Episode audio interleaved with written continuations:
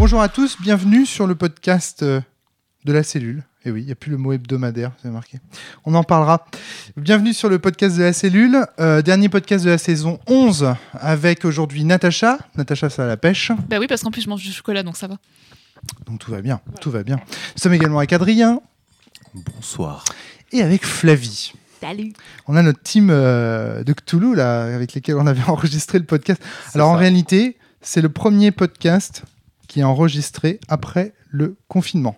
C'est-à-dire que tous les podcasts que vous avez eus durant le confinement, c'était des podcasts qui avaient été enregistrés avant. S'il n'y a pas eu de podcast la semaine dernière, c'est très simple. C'est parce que je n'en ai plus des podcasts. Je suis complètement à sec. Et donc, euh, aujourd'hui, On lui a vidé les bourses. on va parler euh, D'abord, on va faire un petit tour euh, sur nos actus. euh, J'en ai pas, Les uns les autres. C'est fait. Ok, très bien. Je peux partir, salut, au revoir. C'est fait. On va faire un petit tour parce que moi j'ai des choses euh, à dire euh, aux auditeurs sur, euh, sur l'avenir de la cellule euh, la saison prochaine, sur comment ça va se passer euh, la suite. Euh, et puis ensuite, dans une deuxième partie du podcast, on parlera ensemble de Vadé Rétro, le jeu d'Adrien, auquel j'ai eu enfin l'occasion de jouer juste avant euh, le, le confinement finalement, euh, ou, ou peu, en tout cas peu, peu de temps avant. Euh, et donc voilà, donc à partir du moment où on commencera à parler de Vadé Rétro, ce sera plutôt la fin euh, du podcast ou la deuxième partie du podcast. Donc on, on dira aux gens qui n'ont pas joué à Vadémécom, bien sûr, de, de, de quitter ce podcast et donc De euh, foutre le camp. voilà, de partir de- en vacances, dans ces étranges vacances. euh, Ces vacances apprenantes, tu veux dire? Ces vacances apprenantes, voilà, c'est ça exactement. Alors, est-ce que vous avez joué tous les deux, Natacha, Adrien, pendant le confinement? Vous avez continué à maintenir vos activités Ben ouais, c'est les premières fois où on se mettait au jeu de rôle en ligne. euh, Enfin, jeu de rôle. euh, T'avais jamais fait de jeu Non. de rôle en ligne avant? Non, non, non, et c'est pas quelque chose qui m'intéressait. C'est pas quelque chose qui m'intéresse fondamentalement. On a commencé en fait avec les gens avec qui on jouait à Hurlement Fabien, Valentin, Céline, Antoine. Ouais. Et euh, on s'est retrouvé. Tout essoufflé, du Ouais, coup. un petit peu essoufflé, désolé. Ouais. on s'est retrouvé une fois par semaine environ pour faire. euh, on a fait du Iron Sworn, on a fait euh, du Libreté. Mm. Moi j'ai fait, bah, j'ai une campagne de libreté à terminer du bas du coup en présentiel dans l'idéal. euh, Mais attendez, vous avez joué comme des gros porcs en fait. Vous avez Une joué fois par fond. semaine. Est-ce que c'est plus que d'habitude?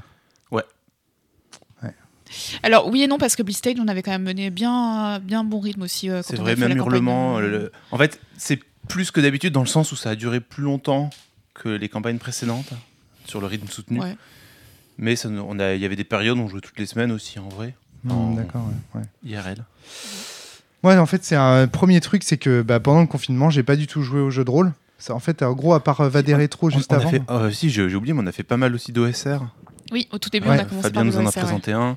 Moi, j'ai récupéré quelques donjons euh, clés en main euh, à faire en OSR aussi euh, parce que j'avais envie de, de Vous me avez bien kiffé l'OSR apparemment, c'est ce que me disait Fabien. Non, euh, Ben- Fabien, il m'a dit qu'il avait, qu'il avait découvert un style, quoi. Vraiment que ça lui avait, euh, que ça lui avait bien plu. Ben, On aura peut-être l'occasion d'en c'est parler. la c'est des jeux qui ont, leur, qui, ont, enfin, qui ont un public très ciblé en fait, qui ont une, une proposition créative qui est très claire. Ouais. Qui bah, du coup plaît si ça plaît et plaît pas si c'est pas quelque chose qui motive. Donc Natacha, t'étais pas là-dedans. Oui, après, enfin voilà, moi je voulais tester parce que je voulais, parce que je voulais voir ce que ça donnait, mais je savais qu'effectivement c'était pas forcément trop mon, mon truc, et euh, j'en ressors en me disant, C'est toujours pas ton truc. voilà, pourquoi pas pour un, un prochain one shot euh, une fois si j'ai, euh, si c'est la seule expérience politique qu'on me propose, mais pas en campagne et pas, enfin pas plus que ça. C'est vrai qu'un des éléments au cœur de la démarche créative de l'OSR, c'est apprendre aux joueurs la prudence, euh, apprendre des habitudes, Adrien. de toujours euh, avoir un bâton de quelques pieds pour euh, tester les pièges, de d'avoir des méfiances sur des mécanismes, sur des choses comme ça. Et donc ça, c'est un jeu qui est très ludiste, mais pas du tout dans l'aspect habituel qui va être de- d'optimiser des compétences, etc. C'est plus de la- du ludisme de joueur, des compétences de joueurs qui sont requises. Avoir la bonne idée au bon moment. euh, Ouais, c'est ça. Si, décidément. Qu'est-ce qui se passe, lui Il y a des esprits qui nous, qui nous hantent ce En fait- soir. En fait, on fait vrai, on fait partie de Cthulhu Podcast, en fait. C'est ça. Il va se passer des choses dans cette soirée. Si on faisait des groupes de Vous 1, vous rappelez ce que je vous avais dit que je cherchais à monter un, un scénar où les gens sauraient pas que Que c'était un scénario bah, pour faire du vous êtes dedans. Non, je déconne. Je fais pas de trucs comme ça sans un vilain, sans un contrat social. Donc voilà, il y, a des- il y a des jeux, je pense, ça mériterait qu'on en reparle dans un podcast, euh, si on a l'occasion. Ouais. Notamment Iron Sword, qu'on a, on y a pas mal joué avec Valentin et Antoine. Il y a- on, on aurait pas mal de choses à en dire, je pense. D'accord, ok. Pareil, Hurlement, qu'on a beaucoup joué avant euh, le confinement et On qu'on a arrêté un petit peu avant. On débriefera donc débriefe euh, tout ça, un de ces quatre. Alors ça, c'est un premier élément que je voudrais aborder justement avec les auditeurs, c'est cette histoire de podcast. Alors comment on assurait euh, la dimension hebdomadaire de la cellule ces deux dernières années? En fait, ce qui s'est passé, c'est qu'avec Flavie, euh, donc on a, comme vous le savez, on accueille les podcasteurs à la maison, et on avait fait euh, les deux années dernières, on avait fait deux énormes week-ends avec beaucoup de monde à la maison, Entre on est 10 monté et 20 jusqu'à- personnes, hein. Ouais, voilà, jusqu'à 19 personnes un week-end. Voilà, c'est ça. Pour enregistrer en fait u- un maximum de podcasts, des podcasts de réserve euh, qu'on pouvait donc euh, diffuser quand euh, par ailleurs, pendant le mois ou pendant les, semaines, on n'avait pas réussi à enregistrer de podcast. Et là, ce qui s'est passé en fait pendant le confinement, c'est que les réserves, qui étaient quand même, on avait jusqu'à 20 podcasts d'avance quand même. hein. C'est énorme. Les réserves, parce que là, je ne sais pas combien de podcasts on a diffusés pendant le confinement, mais je pense qu'on n'est pas loin d'une dizaine. Les réserves sont complètement vides. Donc ça veut dire que concrètement, pour la suite des événements, il va falloir qu'on se refasse un trésor de guerre. Le problème, c'est que euh, cet été, euh, déjà, on a aussi pris du retard à cause de cette limite des 100 km. Donc, on n'a pas pu enregistrer non plus de podcast. euh. Alors, évidemment, il y a toujours ces sollicitations via Skype. Les gens veulent enregistrer des podcasts via Skype. Je ne veux pas. Et là, on rentre sur un, sur un, sur un thème que je voudrais aborder avec vous. Maintenant, c'est cette histoire de IRL. Euh, Est-ce que le Covid va pas avoir affaibli la dimension euh, IRL en fait des, choses? Est-ce que ça va pas avoir fait prendre aux joueurs des habitudes de jeu qui vont être euh, via euh, les- les- le net, etc. euh, Est-ce que ça va pas encore plus casser C'est-à-dire qu'il y avait Je- une je- tendance. Je peux pas parler en général. Je pense pas, enfin, je pense pas connaître suffisamment de gens qui font du jeu de rôle pour avoir un sondage à leur proposer et euh, avoir une réponse en général. Mais dis- dis-moi ton dans sentiment mon, dans mon cas, moi particulier, c'est un truc que j'envisageais jamais avant. C'était hors de question. Parce que trop de limites, enfin, le, le fait de parler à plusieurs en même temps, qu'on s'entend pas, etc., etc. Ça, on a vu que ça, ça passait euh, pour certains jeux quand on n'est pas très nombreux, 2, 3. 2, 3, ça passe. Ça restera pas une préférence pour moi. Mais je comprends, euh, et peut-être qu'il y a des situations où je j'en referai. D'accord. ouais. Donc moi, typiquement, Ça t'a oui, ça ouvert ça- ça une ouvert cette possibilité de plus de faire du jeu de rôle. que je garderai comme euh, secondaire, on va dire. Ça sera jamais la priorité, Ouais. Mais ça a ouvert cette possibilité-là. Très bien. Natacha, sur ce sujet. Euh, moi, c'est pareil que- qu'Adrien. J'ai pas de chiffres. Enfin, je, peux pas, on Non, non, pas non, non, savoir. euh, Puis en plus, comme c'est dans l'avenir, enfin, il y a aucune projection Bien sûr, possible. bien sûr. Euh, honnêtement, je- j'espère pas. Euh, les, quelques personnes avec qui j'ai joué, euh, quand euh, moi, j'avais été très clair, c'était le temps du confinement, de la règle des 100 km, etc. Et puis dès que ça, ça s'arrête, j'arrête. Enfin, je, reviens à une activité sociale normale, quoi.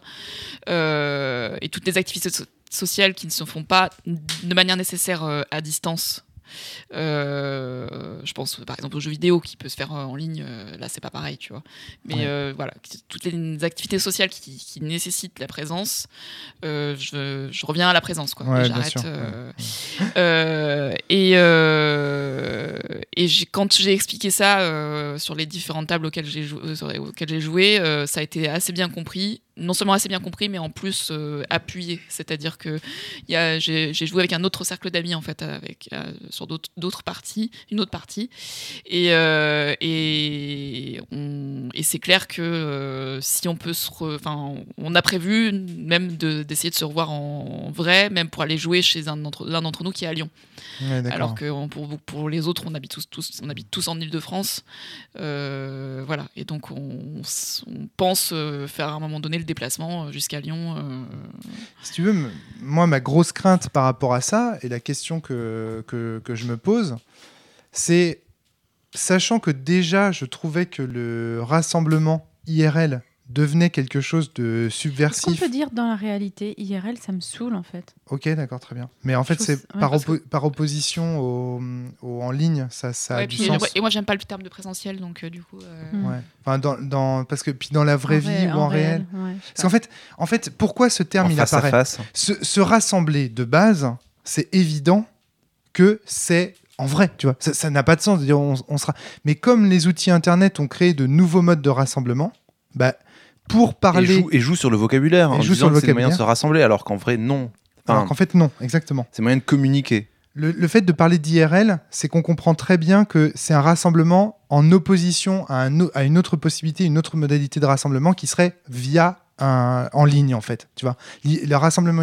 C'est pour ça que j'utilise ce terme euh, volontairement, parce que sinon, ça, je trouve que ça, la conversation n'a pas trop de sens, tu vois. Pour moi, ça a aussi un autre sens, c'est que souvent, enfin, le mot IRL, quand il surgit dans des IRL, conversations on en rappelle ligne, in real life. hein, Ouais. C'est pour ça quand, IRL. quand il survient dans des conversations en ligne, souvent c'est des gens qui se rencontrent en ligne, et du coup, l'évolution naturelle de euh, on s'entend bien, etc., que ce soit pour des gens qui font du jeu vidéo, des gens qui euh, chattent sur des, des hobbies ou euh, des rencontres amoureuses, peu importe. Le IRL, c'est l'étape d'après, en fait. C'est une étape qui est, euh, qui est vue comme plus saine, enfin pas plus saine, mais plus euh, un- d'un grade supérieur. Enfin, c'est aussi étrange que ça puisse paraître. euh. Ouais, je sais bien, c'est juste que euh, moi, la Startup Nation, avec les anglicismes à tout va, j'en ai ras je la, d'accord. ras la casquette en fait. Ouais, je suis, non, je suis complètement d'accord. C'est euh, c'est juste que voilà. Mais je comprends que les gens utilisent IRL, mais, euh, Ah, Rome met son casque. mais euh, je finis par envier. défaut Attention, je masque. finis par même envier les Québécois avec leur. euh, je vais t'envoyer une frimousse quoi. Parce que euh, là. le- C'est génial. Je t'envoie une petite frimousse. Euh, non, vraiment, là, je. Les, Ouais, je- les je- anglicismes euh, à tout va de la Startup Nation, ça me sort par les trous. Je comprends, mais en fait, dans la mesure où justement on est en train de parler de cette nation-là, tu vois, ça me semble intéressant d'utiliser le vocabulaire, euh, tu vois, approprié. Et bon, voilà, mais, mais tu as raison, as raison de, soulever la, de soulever la question. En tout cas, moi, ma grosse crainte par rapport à ça, c'est de se dire, les habitudes qui auront été prises pendant le confinement, elles vont être prises en fait. Et ça va être extrêmement difficile pour les gens de revenir, je pense, à la vie d'avant, la vie, la vie normale entre guillemets. Ça, on l'observe dans le commerce. On va, on le, on le- alors, là, mais encore une fois, on est, on est juste à la sortie. On est au, là, au moment où on enregistre ce podcast, On, est en, phase 2024. de déconfi- C'est la troisième phase de déconfinement que l'on vit. Il y a déjà on peut 15 millions de morts en 150 France. km. voilà, on est, on est juste au, au, au- au balbutiement du, du déconfinement. euh, voilà, enfin. On est au Covid 21. On est euh, donc pour tout vous dire, on est le 20 juin euh, 2020. Euh, bon. Et moi, ma, gro- ma grosse crainte, c'est ça. C'est de voir en fait que ces habitudes. est pr- est- Enfin, pourquoi je fais du jeu de rôle? Moi, je fais du jeu de rôle pour que les gens se rassemblent en vrai, tu vois. Enfin, c'est- tu vois, justement, ça n'a pas de sens pour que les gens se rassemblent, tout court. Discutent ensemble, se voient, Pour créer du lien. se voient. Pour créer du lien. Oui, mais, du tu vois, lien de valeur. du vrai lien. Pas du lien via Internet. Internet, avec c'est- toute sa Donc du richesse. lien qui vaille la peine de prendre la voiture euh, ou de prendre le RER En fait, ou de... exact- En fait, du, Exactement, du lien qui soit, on fait une partie, mais on va pouvoir parler, lié d'amitié, partager un repas, boire une bière, c'est ça. tout ce qui va avec. Regardez, par exemple, dans Sens, de- le- le- l'objet de la partie, c'est presque ce qui se passe avant et après la partie, en fait. Beaucoup plus que ce qui se passe pendant la partie. Donc, euh, donc voilà. Et moi, moi, tout ce que je fais, c'est un peu ça aussi. Quoi. C'est Donc ça, J'ai très une- peur. C'est une, Voilà. ce ta remarque sur euh, le avant et après la partie, c'est ça sera rediscuté lors de débrief sur hurlement, je pense. Parce Ah que ouais. notre jeu a beaucoup ressemblé à ça en fait. d'accord. Très bien. Très, très bien. Euh, pour ma part, je vais te répondre. Fly. Rome. Ouais. Euh, Je t'en prie. Je moi, sais. en fait, peu importe qu'il y a eu des habitudes euh, de prise ou pas en distance, ça, ça me fait pas peur, en fait. Non, moi, ce qui me fait peur, c'est qu'il y a une société autour extrêmement invasive, extrêmement policière, Hmm. qui fait que du coup, on n'ait plus envie de sortir chez- de chez nous, même s'il n'y a plus de confinement. Ouais, bien sûr. Et que du coup, en fait, ces solutions-là deviennent des solutions, des, solutions pour se, entre guillemets, voir, parce qu'en fait, ça devient trop compliqué à l'extérieur. Et moi, ce serait plutôt ça qui me ferait peur. Moi, je pense que si, euh, si, on, si on fait du virtuel, mais qu'à côté on se voit quand même, c'est pas grave en fait. Mais si ça devient l'unique chose qu'on fait, parce que la société autour nous permet plus de pouvoir nous retrouver, alors là, ce sera grave. Et, et c'est On un vrai, on- c'est un vrai genre, questionnement On n'en est actuellement. pas là. on Je est pense pas qu'il y là. a qu'on aussi, il y a pas là, aussi- un surtout une forme de paresse en fait. euh. Alors, oui, voilà. mais ça va, ça Ah, va je- de pair avec beaucoup de choses. Pourquoi est-ce que tu n'as pas envie de, de sortir? Enfin, Moi, je sais, bien, je sais bien, tout le monde me dit, mais non, Fly et tout, euh, tout va bien. Non, moi, j'entends le bruit des bottes, en fait, en ce moment. Ouais, moi je suis d'accord avec toi. C'est d'ailleurs pour ça qu'avec Fabien nous a proposé un podcast sur le fascisme la saison dernière. Parce qu'on sent tous, en fait, le, le fascisme arriver, en fait. On le sent tous venir, là. Alors, bon, Adrien, je sais que tu es plus réservé là-dessus. Moi, moi, je suis beaucoup plus réservé que vous là-dessus. Et puis pour le, le fait que, oui, le confinement a momentanément euh, maintenu les gens à l'intérieur, a donné une crainte de l'extérieur. Euh, moi, il m'a beaucoup fait penser à, au tome, je crois, 6 de Dune. Euh, donc là, gros C'est le spoiler. moment où je euh, sors de. Ouais, enfin, la je, je- peux, je peux spo- enfin, je vais spoiler, c'est pas grave, mais dans, dans Dune, euh, sur les derniers tomes, il y a le plan de l'empereur euh, dieu de Dune qui est de séquestrer l'humanité en les privant de toute possibilité de voyage interstellaire. Et derrière, parce que ce qu'il a prévu, c'est que derrière, la soif de liberté euh, rejaillisse et que les humains essaiment. Bah, pour moi, le confinement, ça ressemble un peu à ça. C'est que malgré tout, pendant tout le temps de confinement, tout le monde parlait de on a envie de retrouver la nature, on a envie de, ressortir, de revoir nos proches. Il y a des, vraies envies, des vrais manques qui ont, qui ont été euh, affirmés. Il y, a, des gens qui envisagent de, déménager à la campagne, etc. Donc, la prison, c'est créer, de la contrainte, c'est aussi un moyen de donner envie de liberté. Et je veux pas faire enfin, je peux pas faire de plan là-dessus, je peux pas projeter quoi que ce soit. Mais je pense que votre vision très pessimiste, je comprends, c'est son origine, mais euh, je peux pas attends, la je- partager je, à je- 100%. Je voudrais, voudrais pas avoir une. une euh, que, non, non, moi je, moi, je, moi je garde l'optimisme si tu veux. D'accord. Mais je veux, je, je pense. Enfin, la- la- hier soir, on a eu une dis- discussion sur tout ça. hein, c'est juste pour donner un peu le contexte, qui a duré pendant une heure, une heure et demie, Bien deux sûr, heures, ouais, sur vos craintes de l'état policier, euh, etc. tout à fait. Moi, j'ai- moi, j'ai ressenti beaucoup de, de- de peur de votre part là-dessus. Alors peut-être que c'était juste une des choses auxquelles vous pensez, mais en tout cas, moi, c'est comme ça que je l'avais interprété. Bon, d'a- d'abord, euh, c'est c'est très très complexe. Mais d'abord, à titre personnel, je le crains pas vraiment. Je veux dire, euh, euh, moi, ça va. Je veux dire, je suis propriétaire de ma maison déjà. Voilà. Combien de personnes à 30 ans euh, peuvent dire qu'ils sont propriétaires de leur maison? Je veux dire, moi, pour moi, tout va bien. J'habite à Saint-Malo, en Bretagne. Enfin, tout va bien, tu vois. C'est pas pour moi en fait que je suis inquiet, c'est pour mes enfants, c'est pour la suite, c'est pour l'avenir. Et la question, c'est est-ce que le, quelle est la meilleure aujourd'hui Voilà, moi, ce que je sens, c'est une montée du politique. Là aujourd'hui, faut arrêter de. Enfin, j'ai envie de dire, faut, faut arrêter de faire du jeu de rôle. Là, faut arrêter de faire des podcasts sur le jeu de rôle. Faut, là, c'est pas le moment en fait. Mais ça On a est dans toujours une été le cas, société- ça. Non, Si. non, non, non, non, non, non, non, non. Eh ben, là, Adrien, on n'est pas d'accord. En fait, je- Là-dessus, on est faut- vraiment faut pas d'accord. Faut, oublier- faut pas oublier un truc, c'est que on a toujours l'impression que notre époque subit plus de crises que le temps passé. Et c'est faux. C'est faux. Euh, je suis, moi, Des crises, il y en a tout le temps euh, là, y, y il y a eu quand même, Ouais, ces derniers énorme. temps, il y a quand même pas mal de choses qui se passent. Putain, Quand tu vois. Bolsonaro, quand tu vois Trump, Ouais, quand tu vois en Angleterre ce qui se passe, quand tu vois en enfin il y a plein de choses de- autour de nous qui se passent et euh, Ben, je sais pas, euh, il y a eu les guerres dans les Balkans, il y a eu. euh, Enfin, il y, en a- y en eu plein de choses. Il y en a eu plein de choses tout le temps, tout le temps. ouais, mais en fait, pour moi, c'est ça, c'est ça fait partie d'un même, en- même. en- Enfin, si tu te prends à l'échelle de mes grands-parents, mes grands-parents, ils ont, ils sont nés dans les années euh, tr- euh, 20 ou 30, je sais plus. Donc, en tout cas, ils ont, ils- voilà, ils, si, ouais, Ils dans ont les vécu les 30. conséquences de la première. Donc ils ont, ils ont vécu les conséquences de la Première Guerre mondiale, ils ont vécu la Deuxième Guerre mondiale, ils ont vécu la guerre d'Algérie. Euh, alors certes d'un point de vue très éloigné, mais enfin quand même ils étaient Mm. quand même euh, vivants. Euh, Enfin, ils, ont, ils ont vécu Tchernobyl.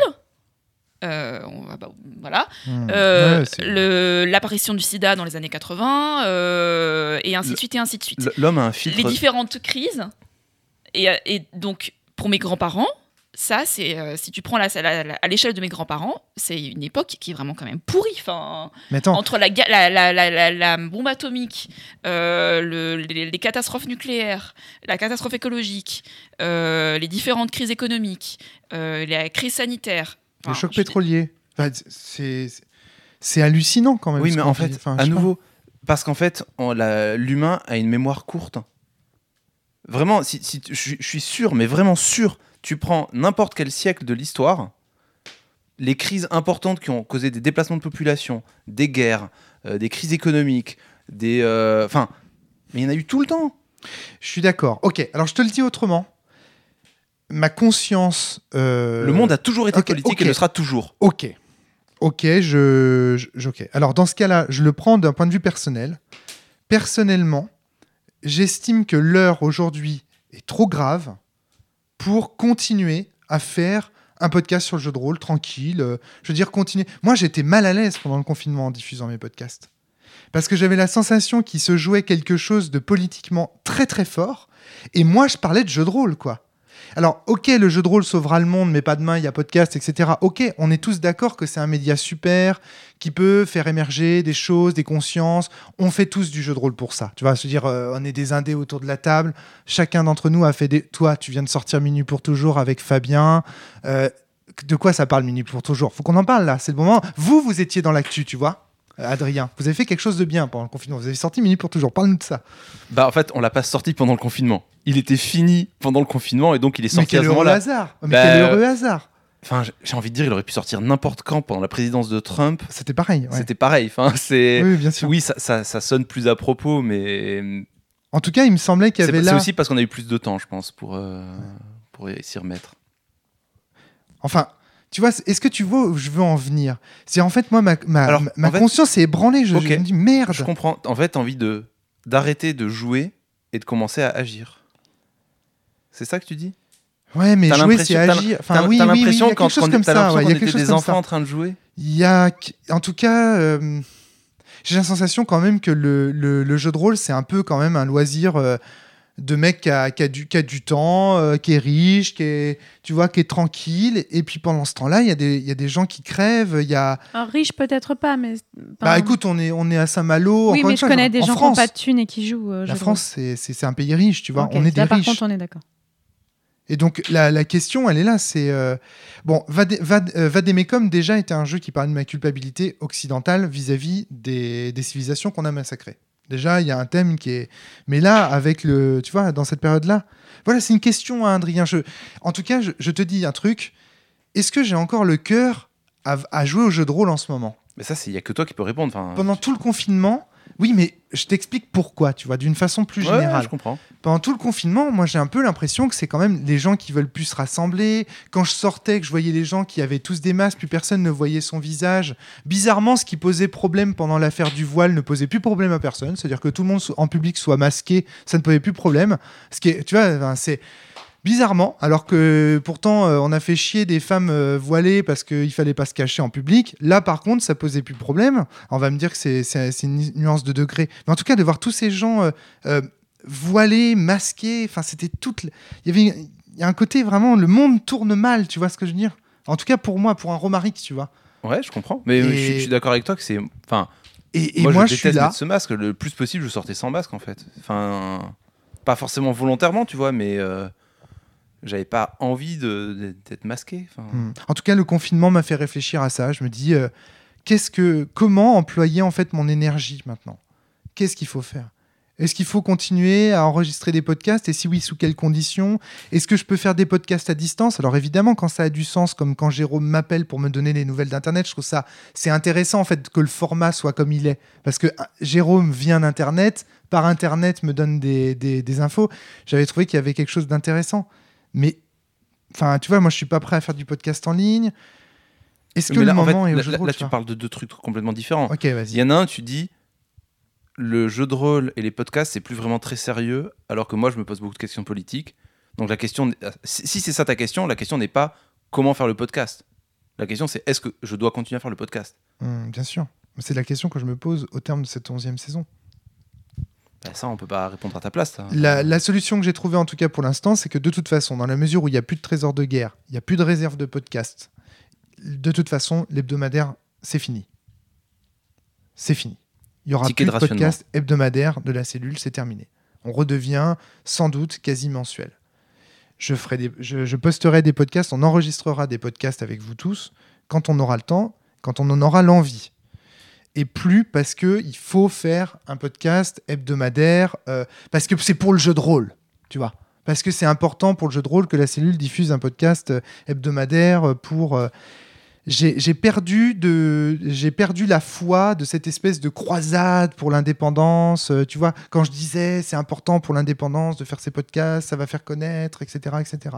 J'ai perdu ça. Je me dis, il y a des- il y d'autres sujets en fait plus graves peut-être, ou alors. Enfin, je sais pas. En tout cas, je suis confus, Adrien. Je suis confus. Ouais, je suis dans une période de confusion. Je n'arrive pas à organiser mes idées. Je sais même pas ce que je, je, je savais même pas ce que je voulais dire, tu vois, en- dans ces dans ces actus. Je ne je ne sais plus où j'en suis. Je ne je- le confinement là-dessus m'a vraiment fait euh, euh, m'a fait perdre le nord, quoi. Je je sais plus ce qui est important, ce qui l'est pas. Euh, Bon, il y a aussi autre chose. Euh, je sais pas si, si on peut en parler publiquement, mais parmi les podcasteurs de la cellule, donc il y a vous deux, il y a euh, Fabien, il y a euh, Darky. euh, tous ces gens vont avoir des enfants ou ont déjà eu des enfants récemment. Est-ce que vous allez avoir autant de temps, étant donné votre, vos nouvelles charges ou vos charges à venir, de venir faire les podcasts ici? Et là, ça pose une deuxième question, c'est-à-dire comment tenir l'hebdomadaire, sachant que Flavie et moi... Alors Flavie, parce que Flavie a dit j'ai aucune actu. Le confinement, ça a été l'enfer pour Flavie. Je vous rappelle que Flavie est professeure des écoles. Elle n'a pas eu une seconde à elle. Non, officiellement, rappelle-toi, on est tous décrocheurs, mais moi j'ai bossé 11 heures par jour. hein. Bah bien sûr, tu devais cueillir des fraises. Moi, j'ai Ouais. gardé, moi, j'ai gardé, euh, j'ai gardé les enfants pendant toute la période où Flavie a travaillé, parce que depuis, en fait, ça fait depuis, depuis le confinement, Flavie n'a pas eu une seule journée de pause. Donc concrètement, moi, j'ai dû garder les enfants. Je n'ai plus la tête au jeu de rôle. J'ai complètement décroché. Je ne sais plus l'actu. Je n'ai pas joué à du jeu de rôle depuis, euh, depuis des mois. Est-ce que je suis encore même légitime? On se posait la question avec toi, Adrien, hier soir. Je me pose même la question de ma propre légitimité, tu vois. C'est quoi le, le mec qui fait un podcast sur le jeu de rôle? Il s'occupe d'enfants, euh, de, de laver le linge, de faire la vaisselle et de sa baraque, et pas du tout de jeu de rôle. Tu vois, il y a un côté. euh, Ah si, quand même, t'as bo- t'as bossé tous les jours sur Trip to Sky. Faut te lever à 5 heures du mat pour ça. Ouais, je suis un auteur de jeux de rôle. Ouais. Alors, soit. Mais tu vois, un animateur de podcast, il doit aussi rebondir sur l'actualité, suivre les actus des autres, euh, Essayer les nouveaux jeux. essayer des nouveaux jeux. Je veux dire, c'est quand même un, un truc C'est quoi fou, le quoi. dernier nouveau jeu qu'on a testé? Le dernier nouveau jeu qu'on a testé, C'était euh, pas... le, oui, c'était c'était l'été dernier. Donc, euh, quand on a, euh, attends, Bah, Souviens-toi, l'été non, non, il y dernier. a eu, il y a eu d'autres podcasts, il y a eu d'autres euh, jeux depuis. Euh, Enfin, tu vois, c'est le Mustang, euh, euh, le Mustang. ouais, J'aime bien. C'est Ça vrai, fait c'est trop vrai. rire. Ça fait trop Le rire. Mustang. Le Mustang. Est-ce que c'est un nouveau jeu ou pas? Je crois pas. C'est un vieux jeu de. Je crois que c'est un jeu Mais peu importe, tu vois, c'est un jeu qu'on a découvert en tout cas. Ouais. Et ça, c'est important de continuer à découvrir des jeux. Mm. Pour moi, la légitimité, c'est ça. C'est pour ça, par exemple, que Monsieur Fall, pour moi, n'est pas du tout légitime à parler de jeux de rôle. Parce que on voit bien que Monsieur Fall, il joue pas à des jeux récents. Il a arrêté de jouer depuis les années 80. Qu'est-ce qu'il va me parler de jeux de rôle? Ça n'a pas de sens. C'est ce que je lui ai dit sur Facebook. D'ailleurs, je lui ai c'est bien, tu parles de jeux de rôle. Tu parles de ton jeu de rôle, le jeu de rôle des années 80 et tout. Certes, c'est très beau, c'est très bien ce que tu fais sur les vidéos, mais tu ne parles pas du jeu de rôle actuel. Et donc ça, ça, me- pose un vrai problème. Et donc moi, je suis en phase de, bah ouais, de perte de légitimité aussi, du coup, par le fait.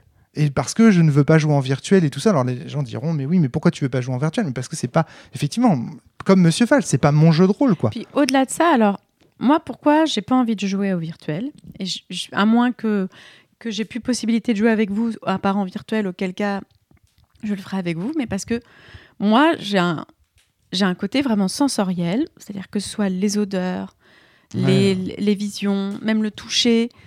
Moi, Les tout ça, sensations. les sensations, moi, tout ça, tout ça, je joue avec ça. L'émotion, quoi. euh, Moi, il n'y a pas d'émotion. bah, si, il peut y avoir un- de l'émotion virtuelle, mais il s'avère que Enfin, moi, je suis quelqu'un qui est très olfactive. Moi, si je sens pas les gens, j'ai pas enfin, ça, ça me- ça me- ça me pose problème. Ah, en fait. Arrête de me renifler les fesses. C'est quand même très très très désagréable pendant l'enregistrement un du peu plus, podcast. s'il te plaît. c'est- Oh, euh, Oh, merci.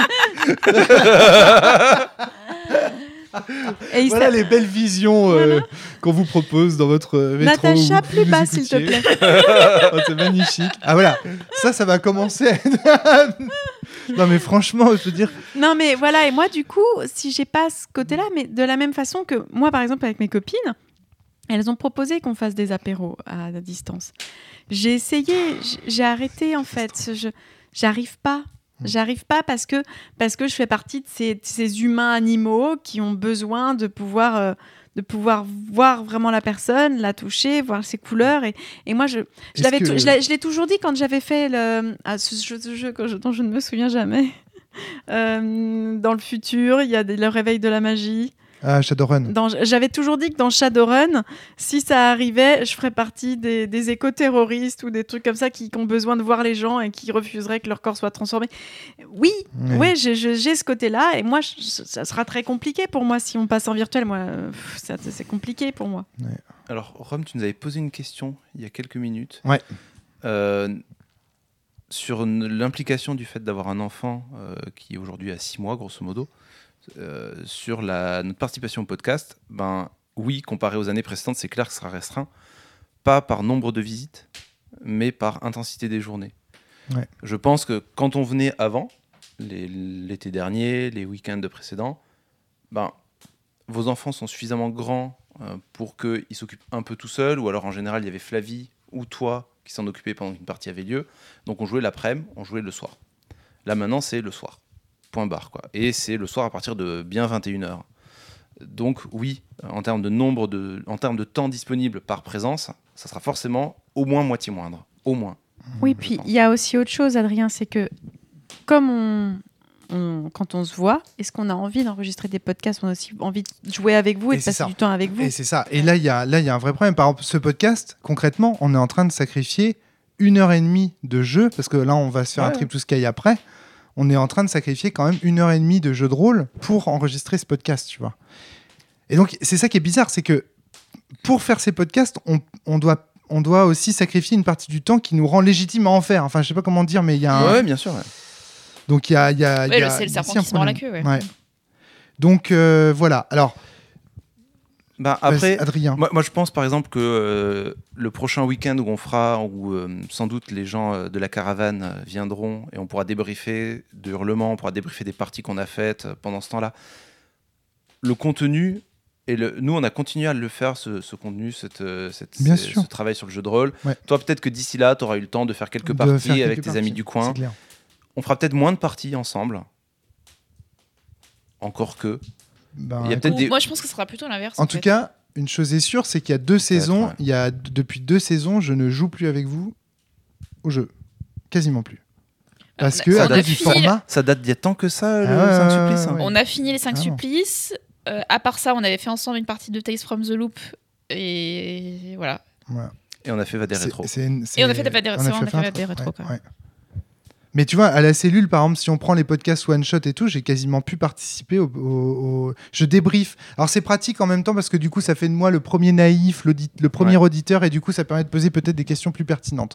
Donc il y a, il y a quelque chose de correct, enfin, il y a quelque chose d'assez intéressant là-dedans.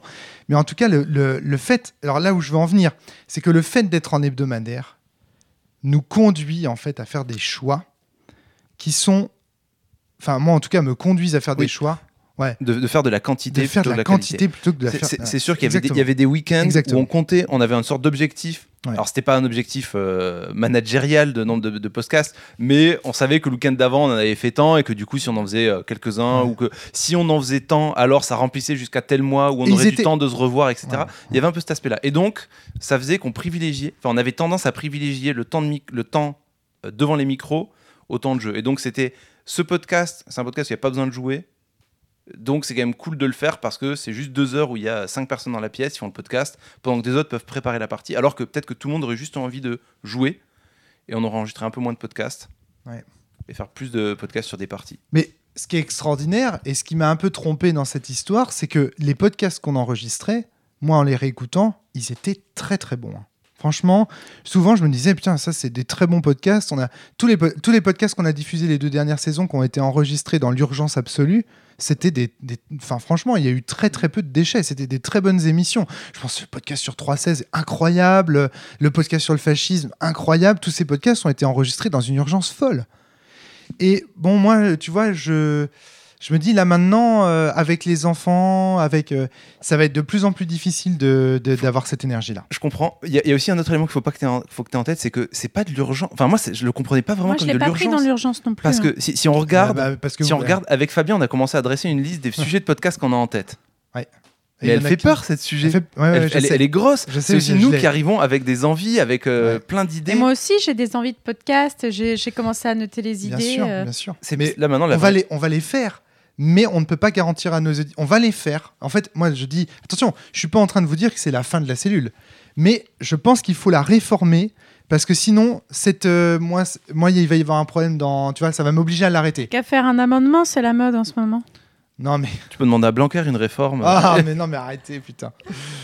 Non, mais vous voyez l'idée, c'est-à-dire qu'il faut, Oui, il oui, faut bien se sûr. dire, ok, Il faut faire une croix sur l'hebdomadaire, sinon on va faire une croix sur la cellule. Et une- faire une croix sur l'hebdomadaire, c'est pas dire qu'il y aura pas de podcast toutes les semaines. Peut-être que pendant quelques temps, il y en aura toutes les semaines parce que euh, il y aura de la Tu veux quantité. dire que t'en as assez mais- de l'état d'urgence et que tu veux passer en état plus cool? En gros, tu veux pas t'imposer de rythme. Il y aura le rythme que tu peux soutenir, quel qu'il soit. Parce que moi, je suis d'accord avec toi, l'état d'urgence, ça craint. Oui, oui, non, non, Mais globalement- je, je- je réfléchis en fait. Je réfléchis. Euh... Ouais, je sais pas. Disons que je ne veux pas perdre ni ma légitimité, ni mes relations avec mes Alors, amis ouais. pour le podcast de la cellule. Parce que il y a ça aussi. Alors, ta relation avec, les... Regarde. avec tes amis, Quand vous, vous vous mariez dehors en train de faire des jeux et tout, pendant, les, pendant qu'on sais, enregistrait hein, les podcasts sais, de réserve, moi j'étais autour de la table à animer les podcasts. Et au final, je finissais les week-ends, j'avais vu personne. J'avais Ouais. vu juste les podcasteurs. Sachant que les podcasts, de toute façon, j'allais en plus les réécouter après. Donc, euh, tu vois, cette relation bizarre que j'ai avec mes amis, c'est-à-dire que ce ne sont que des voix dans des micros, c'est spécial aussi. Et ça, je- tu vois, je veux faire une croix là-dessus. C'est c'est un peu. En fait, c'était un peu extrême. Quoi, il faudrait que tu te rendes compte que tu es seul en fait avec ton micro là. Il y a personne dans la pièce. hein. Un jet de San. Lance un des, lance un des 13. Je, com- je comprends. Ce point-là, c'est un, un point. Nous, on on n'a pas du tout ce ressenti-là. On Mm. n'est pas du tout dans tes bottes là-dessus, donc euh, je peux pas répondre là-dessus. Sur ta légitimité, par contre, il y a un élément qu'il faut bien que tu aies en tête, c'est que tu es conscient de ton degré de légitimité. C'est-à-dire que tu sais les jeux tu as joué, les jeux auxquels tu pas joué. Mm. Tu sais qu'il y a des choses qui, qui sortent. Tu sais que t'es pas resté dans la nostalgie d'un temps de jeu à te dire, moi, c'est ça que j'aime et c'est ça dont je veux parler et c'est tout. Ouais, ouais, Tu as cette ouverture d'esprit. En fait, tu sais te remettre en question, tu sais remettre en question ce que tu aimes. Je te remercie, c'est un très Et beau ça, compliment. Ah, pour ben, moi, c'est un compliment. hein, oui, alors oui, c'est un Entendre ça, ça me fait, ça me fait c'est un hein, ça mais c'est un compliment. Je l'ai pas souvent entendu sur Internet. Hein. Je l'ai pas souvent lu dans les commentaires. Hein. Ce Bah que oui, ce que tu es en train de dire là, excuse-moi, mais bon. Mais euh, c'est apprendre à euh, se remettre en question, c'est un très long apprentissage. Mais tu vois le problème. et savoir enfin, le ouais. faire, ça fait que je pense que tu garderas un degré de pertinence. Alors, ça sera toujours oui, un degré non, de pertinence. oui, mais il faut jouer. Enfin, il faut jouer. Il faut. En tout cas, il va falloir que je m'entretienne aussi. Tu vois, il va Oui. falloir que voilà, c'est ça que je Ouais, veux dire. si ton lancer de dés n'est plus, n'est plus Mais souple, si tu vas te faire des ouais, tendinites au ouais. poignet à lancer les dés. euh. Donc tu vois, il y a, De y a- toute façon, il y a- euh, quand il lance des dés, il fait des mauvais scores. donc il y a donc, toute euh, cette dimension. Tu vois, il y a cet égrégore de. J'ai la sensation qu'on vit quand même dans une société qui se transforme avec des relations qui s'internetisent, je dirais, euh, qui se smartphonisent, qui se. Tu vois, ça, ça me plaît pas.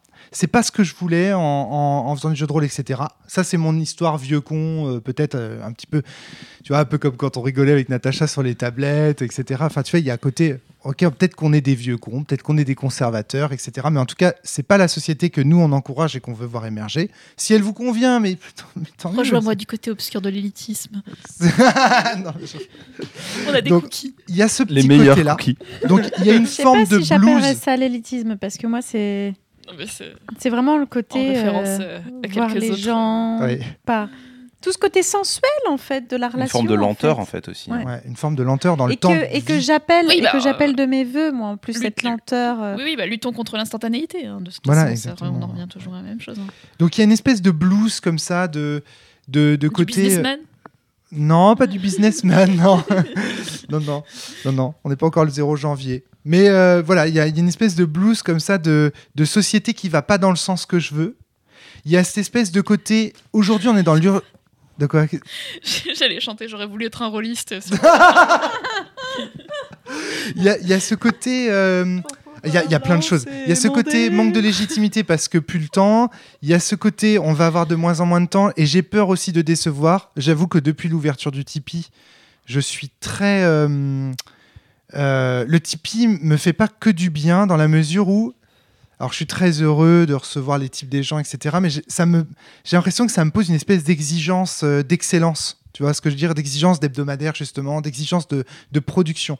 Et ça, ça me fait très très peur. en fait, et t'as envie de liberté. j'ai peur en fait que que J'ai peur fil que à les- la patte t'empêche de changer Voilà. des choses. J'ai gens- j'ai peur Bah, que les gens n'aiment le plus la cellule. Annule le Tipeee. Non, parce que, bah, oui, je- alors on en a discuté euh, tous les deux. Moi, je pense pas que les gens, en fait, je pense pas que les gens donnent à la cellule pour ça. Non, moi je pense qu'ils donnent à la cellule parce que ça leur fait plaisir. Parce que ça leur fait plaisir. Et puis surtout pour le travail aussi accompli, d'ores et déjà. Quand tu lis les commentaires sur le Tipeee, c'est ça. Mais je te dis, c'est la manière dont moi je le vis. Donc il faut que j'apprenne à, me- à- à me départir, à me À dire mes tipeurs ne sont pas. Oui, bah oui, mais ça c'est un, un travers personnel, tu sais bien. Mes tipeurs ne sont pas des patrons. Tu vois, ne sont pas, contrairement à ce que implique, la- ce que voudrait dire la, la, for- la- le, le forum. Faudrait que tu ne regardes pas les chiffres en fait. Enfin, c'est dur. enfin, c'est Non, dur non, à mais dire, bien sûr, bien parce sûr. J'ai arrêté hein, Moi, regarder. c'est- c'est- ça me fait. J'ai fait- quitté Facebook aussi. Ça me fait pourtant. penser à un élément que j'avais réfléchi quand je travaillais sur Éveil. RIP. Euh, Non Mais non. Ouais, on, verra. Euh, une, une des idées que j'avais en tête euh, là-dedans, c'est que C'est le je sais, plus, je sais plus comment ça m'était venu, c'est que le chiffre incarne la peur. À partir du moment où tu, dois, où tu commences à chiffrer des trucs, c'est que tu, tu, tu potentialises une peur derrière quelque chose. Macron, écoute ceci, s'il te plaît. Comme la, ouais. Et du coup, euh, les, en fait, Comme la peur de la mort qui peut créer la fraction. Il me reste plus qu'une demi, euh, qu'une demi-vie. c'est pas ça. C'est en vie. fait, au- enfin, typiquement, c'est au lieu de vivre Je dans l'instant, de ma vie. c'est au lieu de vivre dans l'instant, tu commences à être à calculer Ouais. pour euh, essayer d'optimiser quelque chose, alors Ouais. que juste tu devrais profiter de l'instant. C'est un peu cette idée que j'avais en tête. Et je me demande si avec le Tipeee, t'as pas cette relation-là qui Si, s'installe, tu vois. Le, qui le fait qu'il y s'installait, parce que depuis j'y ai. D'accord. Le fait qu'il y ait le chiffre, tu com- en fait, tu te, tu te vois comparer des nombres de Tipeee, tu te dis est-ce que euh, ces chiffres, c'est bien ou pas s'ils montent? Mais en fait, ces chiffres, ils ont l'importance que tu leur donnes. Bien sûr, bien sûr. Enfin, tu vois, tu vois un peu la crise, euh, tu, vois un peu la petite ouais. crise que je traverse là Ouais, en mode, sûr, euh, tu vois, il y a plein de questions, tu vois. C'est un faisceau de questions, tu vois. C'est pas des chaque chaque petite question trouve sa réponse assez rapidement quand on y réfléchit. Mais n'empêche que voilà, pendant le Covid, j'ai traversé cette crise-là. Et puis cette, cette idée de aussi de poster des podcasts qui sont complètement décorrélés du confinement. Alors ça, j'ai eu deux sons de cloche là-dessus. Il y en a qui m'ont dit, Je pense au que ça contraire, devait faire du fait bien, du bien. Ouais, exactement. C'est-à-dire, il y en a qui se sont dit, bah au moins euh, la, la cellule, ils perdent pas le nord euh, parce qu'à un moment donné, tous les podcasts parlaient de Covid. Moi, je dois t'avouer qu'à un moment, pendant le confinement, C'est, j'ai euh, éteint toutes les quoi. infos et tout, j'en pouvais plus, j'ai écouté que de la radio. moi. Ah, ouais, c'est La radio de enfin, musique, c'est euh, non, FM, non, mais ça. d'accord, mais en- entre eux, euh, d'accord. Mais entre ne pas, ne pas, euh, ne pas en parler parce qu'on donne la priorité à d'autres sujets et ne pas en parler du tout et être complètement décorrélé de l'actu, tu vois ce que je veux dire? Il y a un il y a, il y a deux poids deux Ouais, mesures. je tu vois. ouais. Oh, on avait enregistré un podcast spécial confinement tous les deux. Oui, c'est vrai, oui, c'est vrai. On en a fait un. Il était très bien ce podcast, j'ai Merci. beaucoup aimé l'écouter. Mais c'est. Voilà, enfin, en tout cas, voilà, cette petite. euh, Mais ça veut pas dire. euh, voilà, j'ai j'ai envie de continuer, évidemment, la, la cellule. euh, parce que j'ai j'ai encore des choses. D'abord, j'ai encore des jeux à faire. Moi, moi en tant que rôliste, ma, vie d'auteur de jeu n'est pas, pas terminée. J'ai encore des choses à dire dans le jeu de rôle et sur le jeu de rôle. Mais dans les conditions là, le confinement m'a permis de réfléchir et de me dire ok, là, c'était c'était vraiment trop excessif. Je pense qu'on a été. euh, Mais ce qui est incroyable, c'est que j'ai toujours l'impression qu'on est en train de dire on va faire la cellule Unleashed et qu'on n'y arrive pas. Ça fait combien de temps qu'on dit ça? Et qu'on n'y arrive pas. Et là, je, là, je crois quand même. arrêté le fait qu'il y ait un podcast ADN, un podcast Ouais. playtest, un podcast machin. Petit à petit, Ça- en fait, on, on- on- on revient en fait euh, à la cellule initiale. En fait, ce qui est marrant, c'est ça, c'est qu'on revient à la cellule initiale, le quasi mensuel. Écoute, lâcher prise n'est pas quelque chose qui se fait facilement. Non. Surtout dans un boulot. Surtout, et ça, c'était ton boulot. C'est donc normal, en fait, que, que ça prenne du temps. Après, si on revient au podcast du début, moi, ça me pose pas de problème. Je l'ai jamais quitté. Eh oui, bah oui, oui, oui, je sais bien. ouais. Mm. Mais euh, ce qu'il faut, c'est surtout que toi, tu te sentes bien. C'est ma vision du podcast, c'est c'est ma vision des choses aussi qui a évolué, qui change. c'est fou. Dans la, la plaque de fer au fond de ton, de ton ta cheminée, Ouais. on dirait la tête de Staline. Vu d'ici, de, ouais. euh. Ah bon What te- Ou attends, de Nosferatu d'ici, Ou hein. de que Nosferatu, ouais. Attends. C'est ouf. Ah ouais, tu vois ça là-dedans, toi. Ouais. moi aussi. Ça T'inquiète, un petit Avec Nosferatu. le, le nez à droite, une petite Ouais. moustache en dessous. Ah, d'accord, l'œil comme juste ça, au-dessus. oui. Ok. Putain, les, les- audi- grosses- auditeurs, là, franchement, c'est là où vous voyez que le numérique a ses limites, Un quoi. grand podcast, effectivement. Est-ce que vous voyez ça? Bah non, écoute, on vous entend, mais Bah, voilà, c'est ça. Si, je suis pas. qu'il le voit, je suis sûre. Ok, il le voit. Il Il, le manque, voit. il lui manque le petit képi. il commence à bouger. Donc voilà un petit peu. Bon, je, trouvais que c'était. Je trouvais que c'était quand même. un- Je trouvais que c'était quand même. micro qui tombe. Je trouvais que c'était quand même un petit peu. Enfin, que c'était important de vous parler de ça de façon à comprendre aussi l'état d'esprit avec lequel la 12e saison de la cellule aura lieu. De comprendre pourquoi, bah tiens, le jeudi, il n'y a pas de podcast cette fois-ci. C'est pas une crise, c'est pas une, c'est pas une crise, c'est pas. Mais c'est juste qu'on n'a plus de podcast de réserve, que concrètement, je suis en- effectivement en train de lâcher l'hebdomadaire parce que je pense que on va plus pouvoir le tenir pour les raisons personnelles qu'on a évoquées avec, euh, euh, avec euh, le fait que Fabien ait euh, maintenant un enfant, que Darky et Céline, que toi et Natacha, et que nous aussi, Flavie, ça commence à devenir compliqué quoi, pour, les, Mm. pour les podcasteurs de la, de la cellule. De... Donc on va vous, on va, on va, mais pour autant, je tiens à dire aux auditeurs qu'on va pas vous lâcher. Qu'on a encore des choses à dire sur le jeu de rôle, qu'on a encore des jeux à faire, que comme comme on a encore des auteurs de jeux à inviter pour euh, tester des nouveaux jeux. Exactement. Et on est encore très curieux du jeu de rôle et on a envie de continuer. Mais je pense que c'est important que les auditeurs sachent que la, la cellule évolue aussi vers plus de pépérisation, peut-être moins de moins des Il y a de- aussi de- autre de chose. Romaric, c'est que tu as aussi euh, des choses qui t'intéressent à côté Exactement. Et que tu as envie d'aller les explorer. Le Et d'en parler dans le podcast aussi. et d'en parler dans le podcast aussi. C'est-à-dire que toute cette dimension, par exemple, le podcast ADN, c'était déjà ça l'idée. C'était de parler de d'autres choses que de jeux de rôle. Et ça, c'est quelque chose auquel il faut s'attendre. C'est-à-dire que la cellule, c'est un podcast sur le jeu de rôle. C'est un podcast de gens qui aiment le jeu de rôle, qui font du jeu de rôle, qui créent des jeux de rôle, etc. Mais c'est aussi un podcast de, de personnes qui ont d'autres types de passions. Et en fait, c'est un podcast de passionnés de plein de trucs. Et donc, on a aussi envie de parler de ces autres trucs. Parmi les podcasts que Fabien a prévu de, faire et parmi ceux que, que la caravane a prévu de faire, il y a des choses qui n'ont absolument rien à voir avec le jeu de rôle. Mais on va les faire quand même. Et moi, c'est une manière pour moi de retrouver ce que je, ce que je vous disais tout à l'heure aussi. C'est comme ça que je retombe un peu sur mes pattes en disant voilà, le, jeu- le podcast de la cellule ne parle pas que de jeu de rôle. Et donc, il a aussi un impact politique. Et donc, c'est comme ça que je le sauve quelque part dans un monde en feu, dans un monde où tout brûle, où la planète est en danger concrètement. Parce que oui, la planète est en Non, enfin, non. L'humanité est en danger. La planète, elle s'en fout. hein. L'humanité est en danger. Voilà. Mais c'est ce qu'on veut dire quand on dit sauver le monde. On parle pas de sauver la. On parle pas de sauver le système solaire. Bah, en fait- on parle de syst- Non, sauver non, non. En fait, moi, pour moi, le vocabulaire est très important Oui, parce que dire sauver le monde, c'est un anthropocentrisme quand même sacrément euh, Oui, euh, présomptueux. Très bien, très bien, très bien. Mais je- pourquoi j'emploie le terme sauver le monde? C'est pas pour des raisons politiques, c'est pour des raisons rôlistes. C'est parce que dans la plupart des jeux de rôle, on sauve le monde. Voilà, c'était c'était un parallèle avec ça. C'est c'est ça. Et je je sais pas si on sauvera le monde en faisant du jeu de rôle. En tout cas, on a déjà eu l'occasion. Enfin, en tout cas, En tout cas, on va pas le polluer beaucoup plus que ceux qui font des avions, ceux qui font. Ah bah ça c'est euh, sûr. Ouais. Ça c'est sûr. Mais après on va te dire ah bah oui mais si vous voyez toujours IRL vous allez dépenser du gasoil pour vous Ouais. retrouver. Ouais, bien sûr, bien sûr. Tu vois? Oui, enfin, Ils en savent rien, euh, ça se trouve, on est venu à cheval. Et sur, euh, et sur Internet, sur le dos euh, d'Adrien. et, su- et sur Internet, on me rappelle euh, où sont stockées euh, les, euh, les, capa- les capacités euh, qui permettent de, à l'Internet de marcher et qui Mm. polluent de la même façon. Le streaming par exemple ça, ça, ça bon, pompe. bah, c'est le... Les serveurs, tout dans, ça. tous les cas, dans tous les cas, on polluera moins que ceux qui prennent l'avion. hein. Enfin voilà. Alors tout ça pour maintenant bon je pense qu'on a on a bien vu l'état d'esprit. Je pense que vous vous attendez à une saison. euh, Vous pouvez 12. envoyer vos boîtes de Xanax. On était à, à 30. L'adresse non, suivante. Non, non, mais justement, c'est ce que je veux éviter. C'est-à-dire, euh, c'est pas déprimant. C'est, c'est, c'est juste une, une évolution. C'est pas, euh, c'est pas parce qu'il y a moins de podcasts qu'il y aura pas plus de passion, qu'il y aura pas plus d'entrain. Euh, pour ma part, je me sens pas déprimée, je me sens extrêmement en colère. En fait, Moi- contre ouais, ma- ouais. Oui, moi c'est ce que j'ai dit à mes élèves aussi. euh.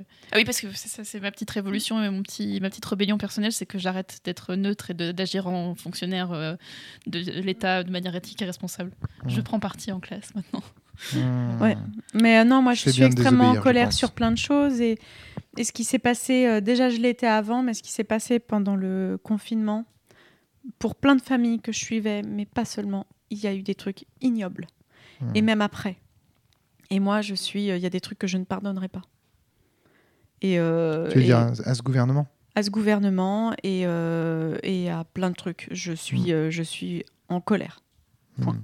Mais tu vois, c'est ça. Enfin, comment est-ce que quand on est en colère, comme, comme on peut l'être, euh, on peut continuer à faire un podcast hebdomadaire euh, sur, euh, sur le jeu de rôle, tu vois, sans parler de, de politique. Mais parce que les, les sujets que je vais proposer, il y a- ils auront toujours un lien, une corrélation.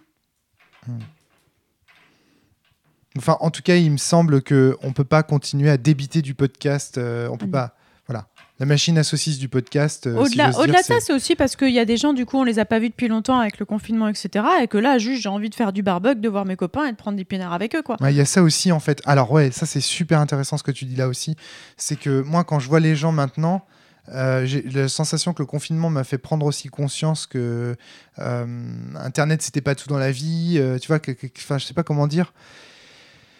Et que du coup, ouais, quand je vois les gens, j'ai pas envie de faire des trucs pour nourrir le monstre Internet, quoi. J'ai envie. Et ouais, puis bah, raison, que c'est en fait euh, se remettre au boulot pour relancer la croissance, bah en fait ça correspond pas à nos idées aussi quoi. Bah non. Enfin non, Ouais. en fait. euh. Enfin bon, en même temps, ça n'a jamais. Ça, je pense que les auditeurs savent que ça n'a jamais. Oui trop oui bien sûr, mais tu vois enfin. on se trahit pas. Tu vois, je pense Ouais. pas qu'on soit. Mais c'est la forme que Spoiler prend mon alert, engagement. on n'est pas de droite. Ouais, spoiler Spoiler alert. alert Mais tu vois, c'est la forme. que- Shocking C'est la, c'est la, c'est la forme que, que, que prend. euh, que prend mon, eng- mon engagement qui change, je sais, sais pas comment dire. Enfin, je, je sais pas. T'es en Ouais, réflexion. je suis en réflexion, voilà, c'est ça. Et donc, du coup, la, T'es en réflexion et du coup, t'es en réflexion. La douzième, sa- la douzième saison, la prochaine saison ne ressemblera pas à la onzième. Et je veux avertir les auditeurs pour pas qu'ils se retrouvent euh, la, la- la saison prochaine à se dire mais pourquoi, euh, voilà, euh, c'est c'est différent, etc. Et j'invite aussi tous les gens qui nous ont rejoints sur YouTube, parce que je sais que vous êtes nombreux à nous avoir découvert via YouTube, à aller écouter les podcasts qui se trouvent sur le blog. Parce que la cellule n'existe pas uniquement depuis un an, en fait. La cellule, c'est un vieux podcast qui existe depuis des années. Il y a plus de 300 podcasts sur la page de la cellule. Donc je vous invite, si vous écoutez la cellule via YouTube, à aller retrouver des podcasts. Et ça, c'est quelque chose que je vais probablement faire l'année prochaine. Les podcasts, que, que, on en parlera avec Natacha, Adrien, euh, Fabien et tous les gens qui font vivre la cellule. Je, je- vous demanderai de sélectionner des podcasts que vous avez envie de remettre sur le devant de la scène et qu'on remettra, qu'on sur euh, YouTube parce qu'il y a plein de gens qui nous écoutent uniquement sur YouTube et je trouve dommage qu'ils passent à côté de l'histoire en fait de la cellule qui est riche en podcasts et en plein de choses. Donc euh, je pense que la, la saison prochaine aussi j'essaierai de re-uploader des vieux podcasts pour les faire euh, pour leur faire avoir une deuxième vie. Qu'est-ce qui te fait sourire Je, je- je viens d'avoir des idées débiles pour te permettre de rester hebdomadaire. Tu pourrais t'inspirer des animés japonais ou alors euh, en début de podcast, tu diffuses un tiers de l'épisode précédent. En fin de podcast, tu diffuses un tiers de l'épisode suivant. Comme ça, déjà, bam, tu gagnes 50% en moins d'épisodes. C'est énorme. Combien il faut de podcasteurs pour changer une ampoule Ouais, c'est ça. On fait, on fait des OAV, tu vois, des, des podcasts où juste on s'enregistre en train de cuisiner, ça, ça sert à rien, mais voilà. Les Japonais ont tellement à nous apprendre. Oh mon dieu. Oh Oui, mon bah, dieu, il utilise la technique idée, hein. secrète du micro, micro caché j'a- J'aurais dû t'en parler en fait euh, avant de- d'enregistrer ce podcast en fait. Je pense On- que on peut recommencer le les- podcast, hein. Voire même, on peut arrêter la diffusion maintenant et la reprendre la semaine prochaine à la moitié. ah, sur Va des rétro, on coupe maintenant. Comme ça, ça fera un autre podcast sur Va des rétro. Bah, sinon, on, On fait a des deux podcasts, podcasts. de 10 minutes. Carrément. Dans cette société de l'instantanéité, euh, on a décidé. On de s'est rendu compte que podcasts nos auditeurs n'écoutaient plus les podcasts passés la 20e minute. Parce que bah, ils ont le cerveau ramolli euh, Alors. par internet. euh. un, un auditeur moyen ne retient que 3 minutes de podcast. Non, pardon, Ah c'est ouais, pas tu vrai, je ne pense pas ça. mais on m'a- dit des choses comme ça. hein. Au cours de ma longue carrière de, de podcasteur, on m'a dit des choses incroyables. Comme quoi il fallait mettre de la musique en fond, il fallait, il fallait couper par de la musique, euh, enfin des trucs, des conseils euh, vraiment, mais euh, aux antipodes de ce que je voulais faire. Parce que oui, mais c'est souvent l'argument c'est, mais c'est un fait de la nature. Euh, L'être humain euh, n'enregistre que 6 minutes euh, d'information et donc au bout de 6 minutes il faut couper. Et ça, tous les gens qui ont fait de la radio ce genre de choses, ils vont te le dire. Enfin, tu vois, même Benoît Alman, quand j'ai fait euh, le, comment dire, le, la guerre des immortels, euh, Sens m'avait dit euh, c'est trop long, les gens regarderont pas, 10 minutes c'est trop long, il faut que ça fasse 6 minutes. Quoi. Et c'est quelque chose qui est. Le 6 minutes, c'est quelque chose qui C'est est. comme les vraiment- 3% de PIB. C'est que- ouais, ouais, Mais c'est- 6 minutes, ça c'est parce que c'était sens, et que le chiffre 6, euh, voilà. enfin. Bien sûr. C'est pour ça que Benoît Alman avait ça, conseillé 6 minutes. Non, mais voilà, c'est pour lui, ça semblait aberrant de faire un truc de. de- Parce qu'en plus, ça faisait 20 Je viens minutes. avait comprendre un truc de quand j'étais enfant, l'épiphanie. C'est pour ça que le, le JT d'M6 durait 6 minutes. Il pensait qu'on était trop con pour écouter Mais c'est plus. ça, il y a un côté Putain. vraiment euh, gênant, quoi. J'ai pas, j'ai pas peur de Ça y penser. est, je vais redécouvrir des trucs de quand j'étais enfant. Et l'avantage sur YouTube euh, des podcasts, c'est qu'en plus, quand tu as arrêté une vidéo YouTube, tu, quand tu la reprends, elle te Ouais. remet à l'endroit où tu étais rendu. Et ça, c'est un, c'est un énorme Et avantage qu'on de peut les passer en fois 1,5, fois 2. Ouais, ouais, ouais, tu peux les accélérer si tu veux. Enfin, t'as- Bonjour, Darky. Donc, euh, donc voilà, je pense que je ferai ça aussi. Trop bien, on va ralentir ce podcast, comme ça il pourra faire 3 heures, comme certains podcasts qu'on a. Allez, voilà pour euh, l'aperçu de, la, de, de ce qui va se passer dans le futur et de, de, de toutes ces réflexions qu'on fait naître euh, le, le confinement pour moi. Euh, maintenant, on va parler de jeux de rôle. Enfin, vraiment. On va parler de Vadé Rétro, la suite de Vadémécom par euh, Adrien Cahuzac. Donc, si vous n'avez pas encore joué à Vadémécom, si vous souhaitez être joueur de Vadémécom, je vous rétro. De Vadémécom. Euh, allez, les deux. Ah, oui, même de. Vadémécom, parce Oui, qu'on va spoiler oui, oui, comme oui, aéroport. On va spoiler donc, de long en large et en travers. Et on va spoiler spoiler Vadé Rétro de long en large et en travers. Mais ça, c'est ça, c'est pas grave parce que je pense que les gens qui écoutent Vadé Rétro, c'est déjà des MJ de Vadémécom ou des joueurs qui ont fini Vadémécom et qui seraient potentiellement intéressés par la suite en tant que meneur. Donc, euh, donc voilà. Donc du Donc coup. si euh, vous n'avez pas joué, allez plutôt vous laver les dents avec le dentifrice du même nom. Et après, parfois, euh, moi j'ai vu aussi des gens qui écoutaient des podcasts sur Sens, qui n'étaient pas joueurs de Sens, etc.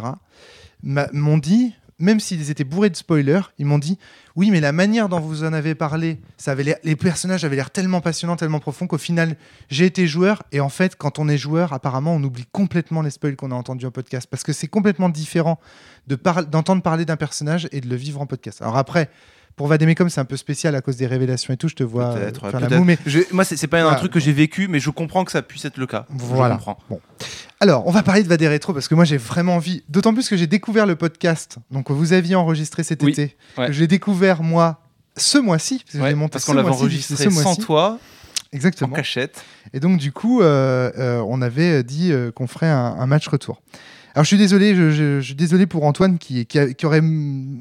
Serait- il avait vraiment envie d'être avec nous pour le podcast Retour Ouais. sur Vadé Rétro, mais on pourra, on pourra éventuellement. On pourra enregistrer d'autres, hein. Parce que je pense que Vadé Rétro, il va s'aimer et que Vincent, il va revenir avec sa campagne. Anto- avec Antoine, ce dont on peut parler euh, sur un des prochains podcasts, ça sera peut-être plus d'aspect mécanique. Parce que je sais qu'il avait beaucoup réfléchi à l'aspect équilibrage, etc. Ah ça bah, sera un truc très garage, euh, Ouais. très ingénieur, euh, machin. Mais je Ouais. pense qu'il y a un petit, un petit un podcast petit à faire podcast à là-dessus. faire là-dessus et je pense que Vincent Maviel qui à mon avis va aura fait jouer Oui. Vadé Rétro a peut-être même déjà fait jouer Vadé Rétro au moment où on enregistre ce C'est ça, podcast je lui ai- c'est la seule personne à qui j'ai partagé ça parce qu'il l'avait joué euh, et que je le connais personnellement. Pour l'instant, les PDF sont pas encore partageables parce que c'est pas très propre. Ouais. Mais euh, c'est voilà c'est peut-être normal qu'un jour hein. ça le sera. Je, je- honnêtement, je sais pas si un jour ça le sera ou alors si un jour je craquerai, je le partagerai tel quel et puis euh, tant pis. alors ce qu'il faut savoir c'est qu'autour de cette table on a la table quasiment complète de Vadé Rétro il manque manque Yann Sully mais Yann Sully de toute façon c'est pas un, un grand podcasteur on sait son amour des podcasts hein. vous l'entendrez dans certains podcasts arriver et faire ah, vous êtes encore en train d'enregistrer des podcasts, bande de merde, et recrocher le micro. Donc voilà, on sait que Yann Sully n'aime pas trop euh, le podcast d'une manière générale, le format, l'émission, etc. On le salue quand même. On va peut-être parler de son personnage, de ce qu'il a fait pendant la partie. Mais en tout cas, tout le monde est là, donc c'est parfait pour débriefer euh, cette, euh, cette partie. Ouais. Par où on commence? Alors moi, le- ce que je peux ah, commencer, c'est cette partie a eu lieu quelques mois après la précédente, et donc j'ai pu impacter les retours de la première. Ouais. À savoir principalement le personnage de Knight, qui a été revu euh, de fond en comble, mais qui au final garde une bonne carlingue de ce que j'avais mis avant. Ouais. Parce que un des gros reproches qui avait été fait autour de ce personnage-là, c'était euh, son incompatibilité avec la table en fait. Il y Ouais, avait des, vrais soucis de Je suis d'accord. hein, quand pas les mêmes enjeux, pas de lien, euh, lié à une faction qui était un peu anecdotique et que du coup euh, difficile de trouver des enjeux. Enfin, bon. Alors, qui jouait Knight dans le podcast qu'on a diffusé ce mois-ci? C'est ça qui est très intéressant, c'est que le podcast a été diffusé ce mois-ci, donc pour les auditeurs, c'est très frais. Ouais. C'était Antoine qui jouait Knight. C'était Antoine qui jouait Knight. ouais. Ouais. Et dans, notre donc- table, donc dans cette première version, dans- pour rappel hein, de la, la- la table d'Antoine, Knight c'était un agent euh, d'un groupe euh, extrémiste républicain terroriste, hein, de l'État profond républicain, on va dire, aux L'état profond, on était dans le Toulouse. qui avait Merci, euh, torturé Knight de Vademecum Ouais. pour euh, lui voler tous ses souvenirs et prenait sa place. Avec comme objectif de fond l'objectif des trous républicains de Patriots, qui était maintenir sous contrôle tout ce qui était Vademecum, machin, etc. Parce que on n'avait pas envie de, toutes ces, de tous ces bousins de pouvoir. Ça, c'était la version euh, initiale. Vous, c'est qui qui a joué Knight? C'est toi? C'est moi. C'est Fly. Je pense que c'est à toi qu'on va laisser la parole maintenant pour commencer à, à parler un peu de ton perso. Moi, j'ai kiffé mon perso.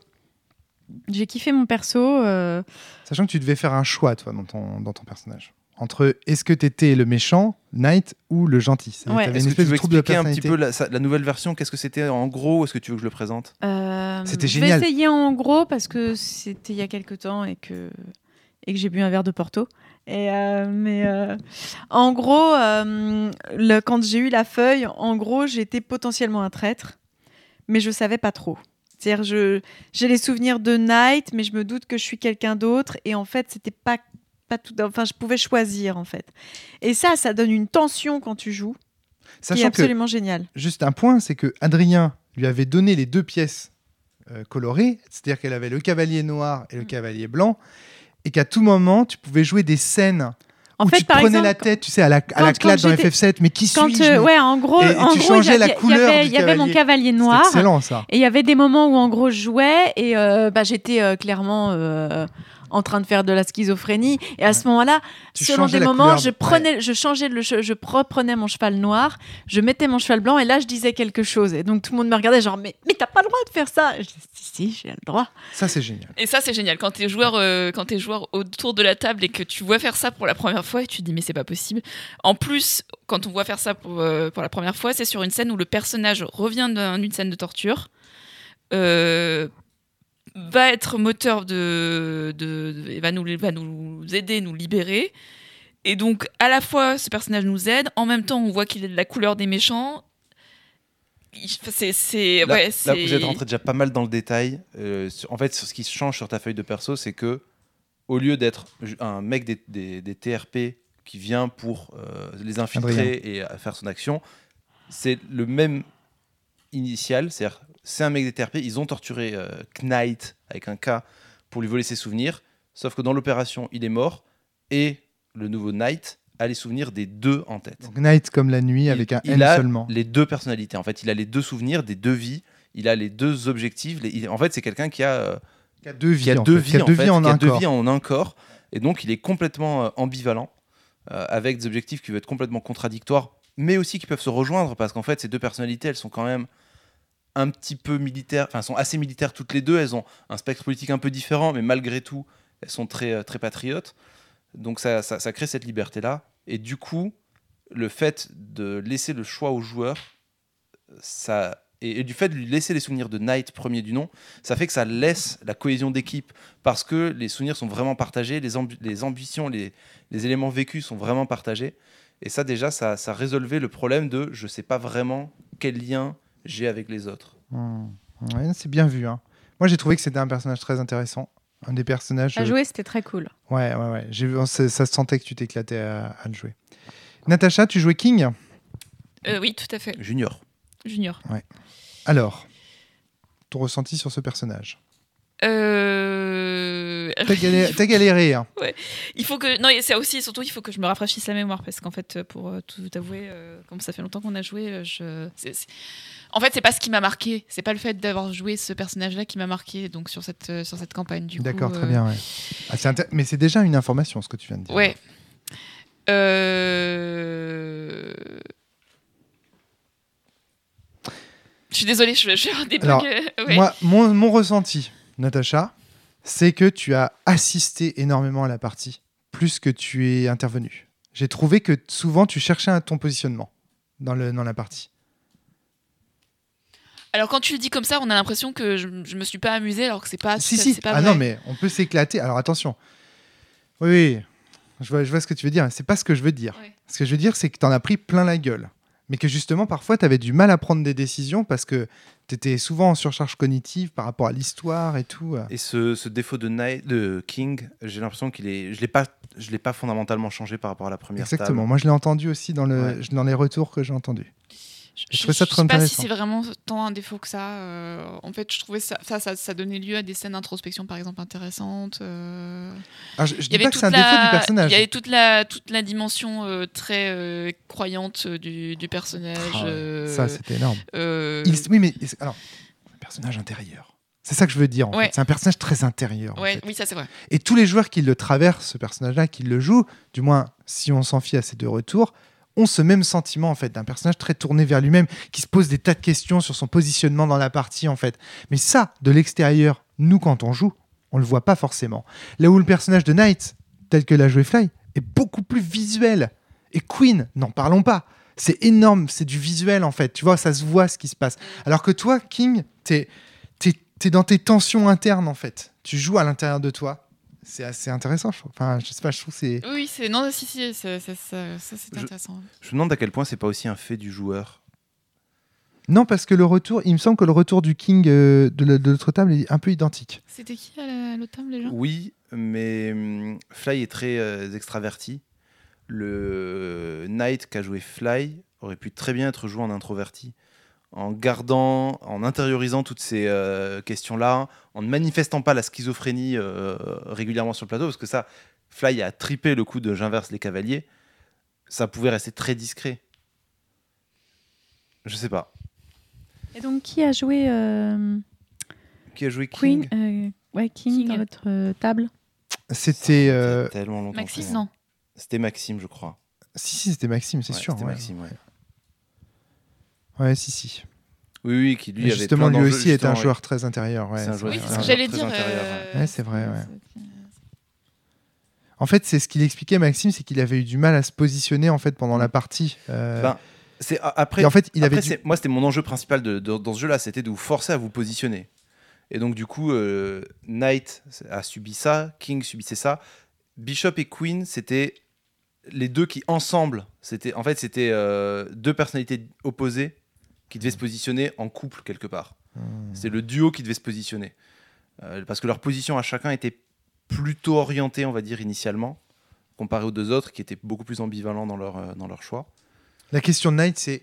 Enfin, en tout cas, Et- que- la question de King. Ouais. Pardon, vas-y, vas-y. Et, un- et vas-y, un élément auquel je, je repense, que que je ne sais plus si je l'avais évoqué dans le podcast précédent, c'est que un des éléments vraiment importants de Vadé Rétro, peut-être beaucoup plus que dans Vadé Mécom, c'est que les joueurs à qui vous donnez les personnages sont importants. Ouais, bien sûr. C'est euh, les, moi je les répartis, choisis, ouais. je choisis à qui je donne quel personnage parce du. que euh, je sais que certains personnages euh, Tu fais un casting en fait. Je fais un casting, casting. voilà, c'est Par ça, exemple- que je cherchais Par exemple, aussi. pourquoi, pourquoi j'ai don- j'ai donné les personnages comme ça? Parce que j'en parlais dans le podcast précédent. J'avais dit, je vais sans doute donner euh, Bishop ou Queen à Romaric, je vais sans doute donner Ah Ouais. King à Natasha. T'as- Je tu l'avais annoncé, hein. annoncé, je annoncé. ouais. Alors pourquoi? Je. Natacha, je sais qu'elle aime beaucoup jouer et euh, jouer avec le décor, Euh, être plus dans l'improvisation et moins suivre un set de règles strictes.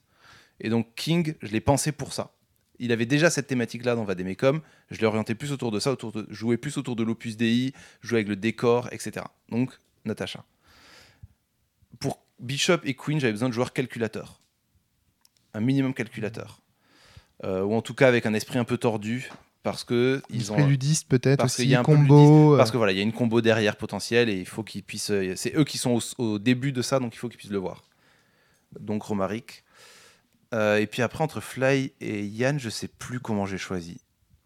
je crois que tu leur as laissé. Tu as sans doute laissé je le choix. crois que j'ai dû laisser le choix. Ouais. Je crois, ouais. Ouais. Moi, je m'en... Moi, en fait, je voulais jouer Knight depuis longtemps, en fait, parce que j'avais déjà fait euh, une... deux parties de... avec Queen, Ouais, tout à fait. et je voulais tester avec un perso badass. Mais pas badass magie, je voulais tester Mhm. avec un perso badass. euh, Badass Badass. corps à corps, quoi. Ouais. CQC. Ok. Ok, ok. Ouais, donc je comprends ton, je comprends ton choix de répartition. Euh, alors, moi, vraiment, le gros point fort que j'ai trouvé à Vadé Rétro, c'est d'abord euh, le fait, l'histoire, euh, l'écriture. J'ai trouvé que c'était un sans faute en termes d'écriture, c'est-à-dire qu'on est vraiment dans du Vadémécom. Il y a Oui, pas, il y a ça- une ça, c'est important quand même, tu vois. qui est Et extraordinaire. voilà, exactement. C'est-à-dire qu'on sent que tu es, fan de Vademecum, que tu as compris l'esprit du jeu, les- les- la cohérence, tu vois, de du, le, le type de, tu vois, le type de fiction que ça doit Oui, générer. oui, bien ça, c'est ouais. clair. Le côté Metal Gear, Parasitev, on est à fond dedans. Ça, c'est un point. Par contre, on sent que ce que tu n'as pas aimé dans Vademecum, c'est la dimension ludiste, le côté jeu de société que tu as trouvé. Il y a une bonne prémisse, mais elle est à développer. Et justement, toi, tu t'es donné à cœur joie de développer en fait cette prémisse euh, ludiste et d'en faire en fait une vraie suite au sens où même en équilibrant, en corrigeant. J'ai un exemple de ça. L'exemple typique, c'est cette histoire des pouvoirs de cartes donnés à l'avance. Ça, c'est extraordinaire. Pourquoi? Parce que quand tu sais quels vont être les pouvoirs... Alors, concrètement, que fait Adrien? Quand on monte de niveau, il nous donne toutes les cartes qu'on peut obtenir à ce niveau-là. Et Pas il nous toutes. demande de le choisir. Pas toutes. Non, celle de En fait, ce niveau en- et trois niveaux plus tard. Alors, c'est pas ça. En, gé- en général, plus ou moins trois niveaux pour plus chaque perso, j'ai les cartes qui sont plutôt fin du jeu, dont certaines qui sont clairement fin du jeu, que je ne donne que euh, passer un certain cap dans la fiction, tard. Bien sûr. et toutes les autres. Bien sûr. Je voulais simplifier mon gros, discours, mais je le savais. Je ça. mélange toutes les autres. Évidemment. Et j'en distribue 4, histoire que vous n'ayez pas 8 cartes à choisir. Et ça, ça crée un horizon. C'est-à-dire qu'on sait vers où va notre personnage. Un reproche qui avait été fait dans Vademecum, c'est de dire oui, bah, ok, Bishop, niveau 4, ou je sais plus quoi, niveau 5, ok, il chope un super truc avec son esquive. Ah bah ouais, mais moi je savais pas que j'allais choper ça. Donc j'ai augmenté mon attaque. Résultat, le niveau 4, quand je l'obtiens, bah, j'ai la sensation de rien obtenir du tout parce que Ouais. j'ai pas. Là, grâce à ton système, on voit que, bah, voilà, concrètement, on sait ce qui arrive, donc on sait comment répartir nos pecs aussi. Et si le joueur n'a pas euh, fait l'effort de lire les cartes qui vont arriver et donc n'a pas, bah, on peut dire que bah, t'as été mauvais, mec. Donc ça renforce la dimension ludiste du jeu. Tu vois, on peut dire il y a un bon joueur de, tu vois, il a bien joué parce qu'il a su optimiser son personnage, puis le mec il a mal joué parce que voilà. Alors c'est peut-être lié à Bishop aussi, le personnage que j'ai joué. Je dis pas. Il y a peut-être des personnages qui sont moins opti- euh, nécessitent tous, tous moins ont un d'optimisation. peu cette thématique-là. hein. Tous ont un peu cette thématique-là. Voilà. Moi, j'ai la sensation que King, son good skill, c'est le fait de savoir jouer avec l'Opus Dei. Clairement. Ouais. Mais dans tous les cas, on peut regarder le joueur et lui dire s'il est bon ou s'il est mauvais sur le plan ludiste. Tu vois, ça, c'est pour moi, c'est clair. Dans Vadé Rétro. Donc, on sent que c'est ce qui te plaît, en fait, dans. Ah ben, euh, Que c'est là-dessus, en tout cas, que tu as, Moi- moi, je me suis- retravaillé je le jeu suis- le Je me plus. suis bien amusé à retravailler le jeu là-dessus. Euh, mon objectif, c'était pas d'en faire un jeu ludiste équilibré, dans le sens où f- j'avais pas envie que l'univers soit particulièrement résistant. Il fallait qu'il résiste un peu pour la façade. Parce Ouais. qu'en fait, ça reste un jeu à la Romaric. Donc la résistance, elle est de façade. C'est pas un jeu fondamentalement ludiste. C'est un jeu où l'aspect ludiste, c'est plus faire des choix euh, qui sont cool pour en mettre plein la gueule, plein, plein la vue. Tout à fait. C'était vraiment ça. Parce que, Tout à fait, tout à fait. Tout à fait. en- en- en Parce que tu jeu- ferais un vrai jeu ludiste, tu ferais jeu, il y pas ça, il y avait oui, des combos débiles, euh, oui, oui, des, mouvements de 8 avec des attaques à Excuse-moi, 30 je- 000. Et... Ouais, ouais, je vois. Mais non, non, mais, mais si, si, ça reste, ça reste ludiste dans le sens où il y a des choix pour optimiser des Oui, mais choses. si toi, Adrien, tu faisais un jeu ludiste, tu le ferais pas du tout comme ça, tu vois, ce serait encore plus chiadé que ça, ça je irait sais plus loin, pas, tu vois. je sais pas. Enfin, Ah, je, si. je peux pas me projeter Si, comme ça. Si, si, si, si. Si, si, tu ferais mieux. Mais le truc, c'est que l'histoire en plus de Vademecum te portait et tu disais, c'est dommage qu'il n'y ait pas euh, une meilleure dimension ludiste, je pense, et ça, tu l'as bien accentué. En fait, moi, ce qui me gênait plus, c'était le fait qu'il y avait des pouvoirs qui étaient pas super clairs, des pouvoirs qui, étaient, qui me semblaient moins utiles, Qui servent à rien. des pouvoirs qui servaient à rien, Ouais. des, en fait, des persos où ils avaient des pouvoirs qui utilisaient plusieurs caracs, mais Ouais. tu le savais pas. Enfin, tu devais choisir Ouais. un peu. Genre, Queen, c'était soit de l'attaque pour utiliser le Tolérine Crucem, soit Anima pour utiliser d'autres pouvoirs. Mais ça avait pas trop de sens d'augmenter l'anima parce que tu avais déjà le mouvement de l'arène. Il y avait plein de trucs qui étaient un peu. Mm. Ah, J'avais pas l'impression de faire des bons choix de joueurs. Je, je comprends, je, je comprends parfaitement. T'avais pas, oui, oui, non, mais complètement. Si tu veux, moi j'ai envie de dire qu'il y a, Vademecum c'est un curseur, tu vois. Il y a un curseur entre le ludisme et puis euh, j'ai pas envie de parler de simulationnisme et tout parce qu'on va rentrer dans la GNS et c'est pas du tout ce que je veux. Mais tu vois, il y a, y d'un côté puis il y a l'histoire de l'autre. Enfin pas l'histoire, mais le le Vademecum like, le cool, la coolitude à la Vademecum. Tu vois, l'histoire Vademecum où ça part un peu n'importe comment à la Metal Gear quoi. Et en fait, euh, ce curseur-là, toi, tu as choisi de le mettre, euh, de le mettre vraiment, de, de, de, de mettre du. Je suis non. pas sûr. Je suis pas sûr que c'est une, une position de curseur. hein. non, non, peut-être pas. C'est pas bien exprimé. ouais. Je l'ai affiné à mon goût. Après, euh, c'est. Bon, on a toujours tort de réduire à des schémas comme ça. C'est mais peut-être que moi j'ai plus de recul sur ce genre de choses que toi, et donc du coup, mon. T'es plus joueur de plateau que moi. Ah, je suis. Voilà, par joueur de exemple. plateau, ouais, ça, c'est clair. bien sûr. Et ça se sent dans l'écriture du jeu et dans la façon dont tu as. Dont t'as- dont t'as- Mais alors, le, donc tu vois, le, le mérite que tu as, c'est d'arriver à faire du neuf avec du vieux. Tu vois, tu, fais du, tu, Mm. fais, tu refais du Vademecum, mais avec. euh, voilà. Et en fait, alors ça, c'est ça, c'est une, ça, c'est une dimension que- qui m'a plu. Hélas, hélas, en fait, tu y vas jusqu'à la faute. Et pour moi, la faute, c'est le PVP. Fondamentalement, ce qui m'a pas plu dans Vadé Rétro, c'est le côté PVP. Parce que c'est normal, en fait. Au bout d'un certain moment. Mais oui, c'est logique. Quand il y a des bons joueurs et des mauvais joueurs, il y a un moment donné, on a envie de dire bon, ok, lui il est bon, lui il est mauvais. On a envie de dire aussi qui c'est le meilleur en fait entre les deux. Il y a un moment donné, on a envie un petit peu de les faire s'affronter pour savoir qui est, tu vois. Bah oui. Je vois pas du tout de quoi tu veux parler là. Ah ben pour moi en fait dans Vadé Rétro, il y a du PVP, ce qu'il n'y a pas dans. Alors, dans. Vadé Rétro, il y a un PVP potentiel à la toute fin du jeu. Si les joueurs ne se mettent pas d'accord sur une Eh solution. ben moi je ne suis pas d'accord avec ça. Le PVP que tu as vécu avant, Bishop, je suis désolé, mais il a une possibilité d'attaquer les. les- Ouais, mais c'est pas du PVP. oui. Mais c'est pas du PVP. Ah bah complètement. Ah, si, quand même. Alors, ah non, non, non, non, non, non, non, je suis, dés- alors, Ah, voilà. je suis désolé. Du PVP, c'est un jeu où il y a deux joueurs qui ont des, ambitions opposées qui vont se battre. L'un doit gagner, l'autre va perdre. Quand toi, tu devenais berserk, parce que c'est ça dont on parle, Mhm. tu as l'obligation par les règles d'attaquer un autre joueur. Oui. Mais toi, joueur, tu n'as pas envie que ton perso bute l'autre joueur. Oui, mais comment tu crois que c'est vécu par les autres autour de la table? Et comment ça a été vécu par Flavie? Bah écoute, la- Alors, il se trouve que t'as pas eu de chance, parce qu'il se trouve que moi, c'est totalement le genre de choses que je peux faire dans les jeux de, de rôle. C'est-à-dire, j'ai un type de personnage. Tout à l'heure, on parlait ensemble des personnages un peu refuge. Ouais. tu vois.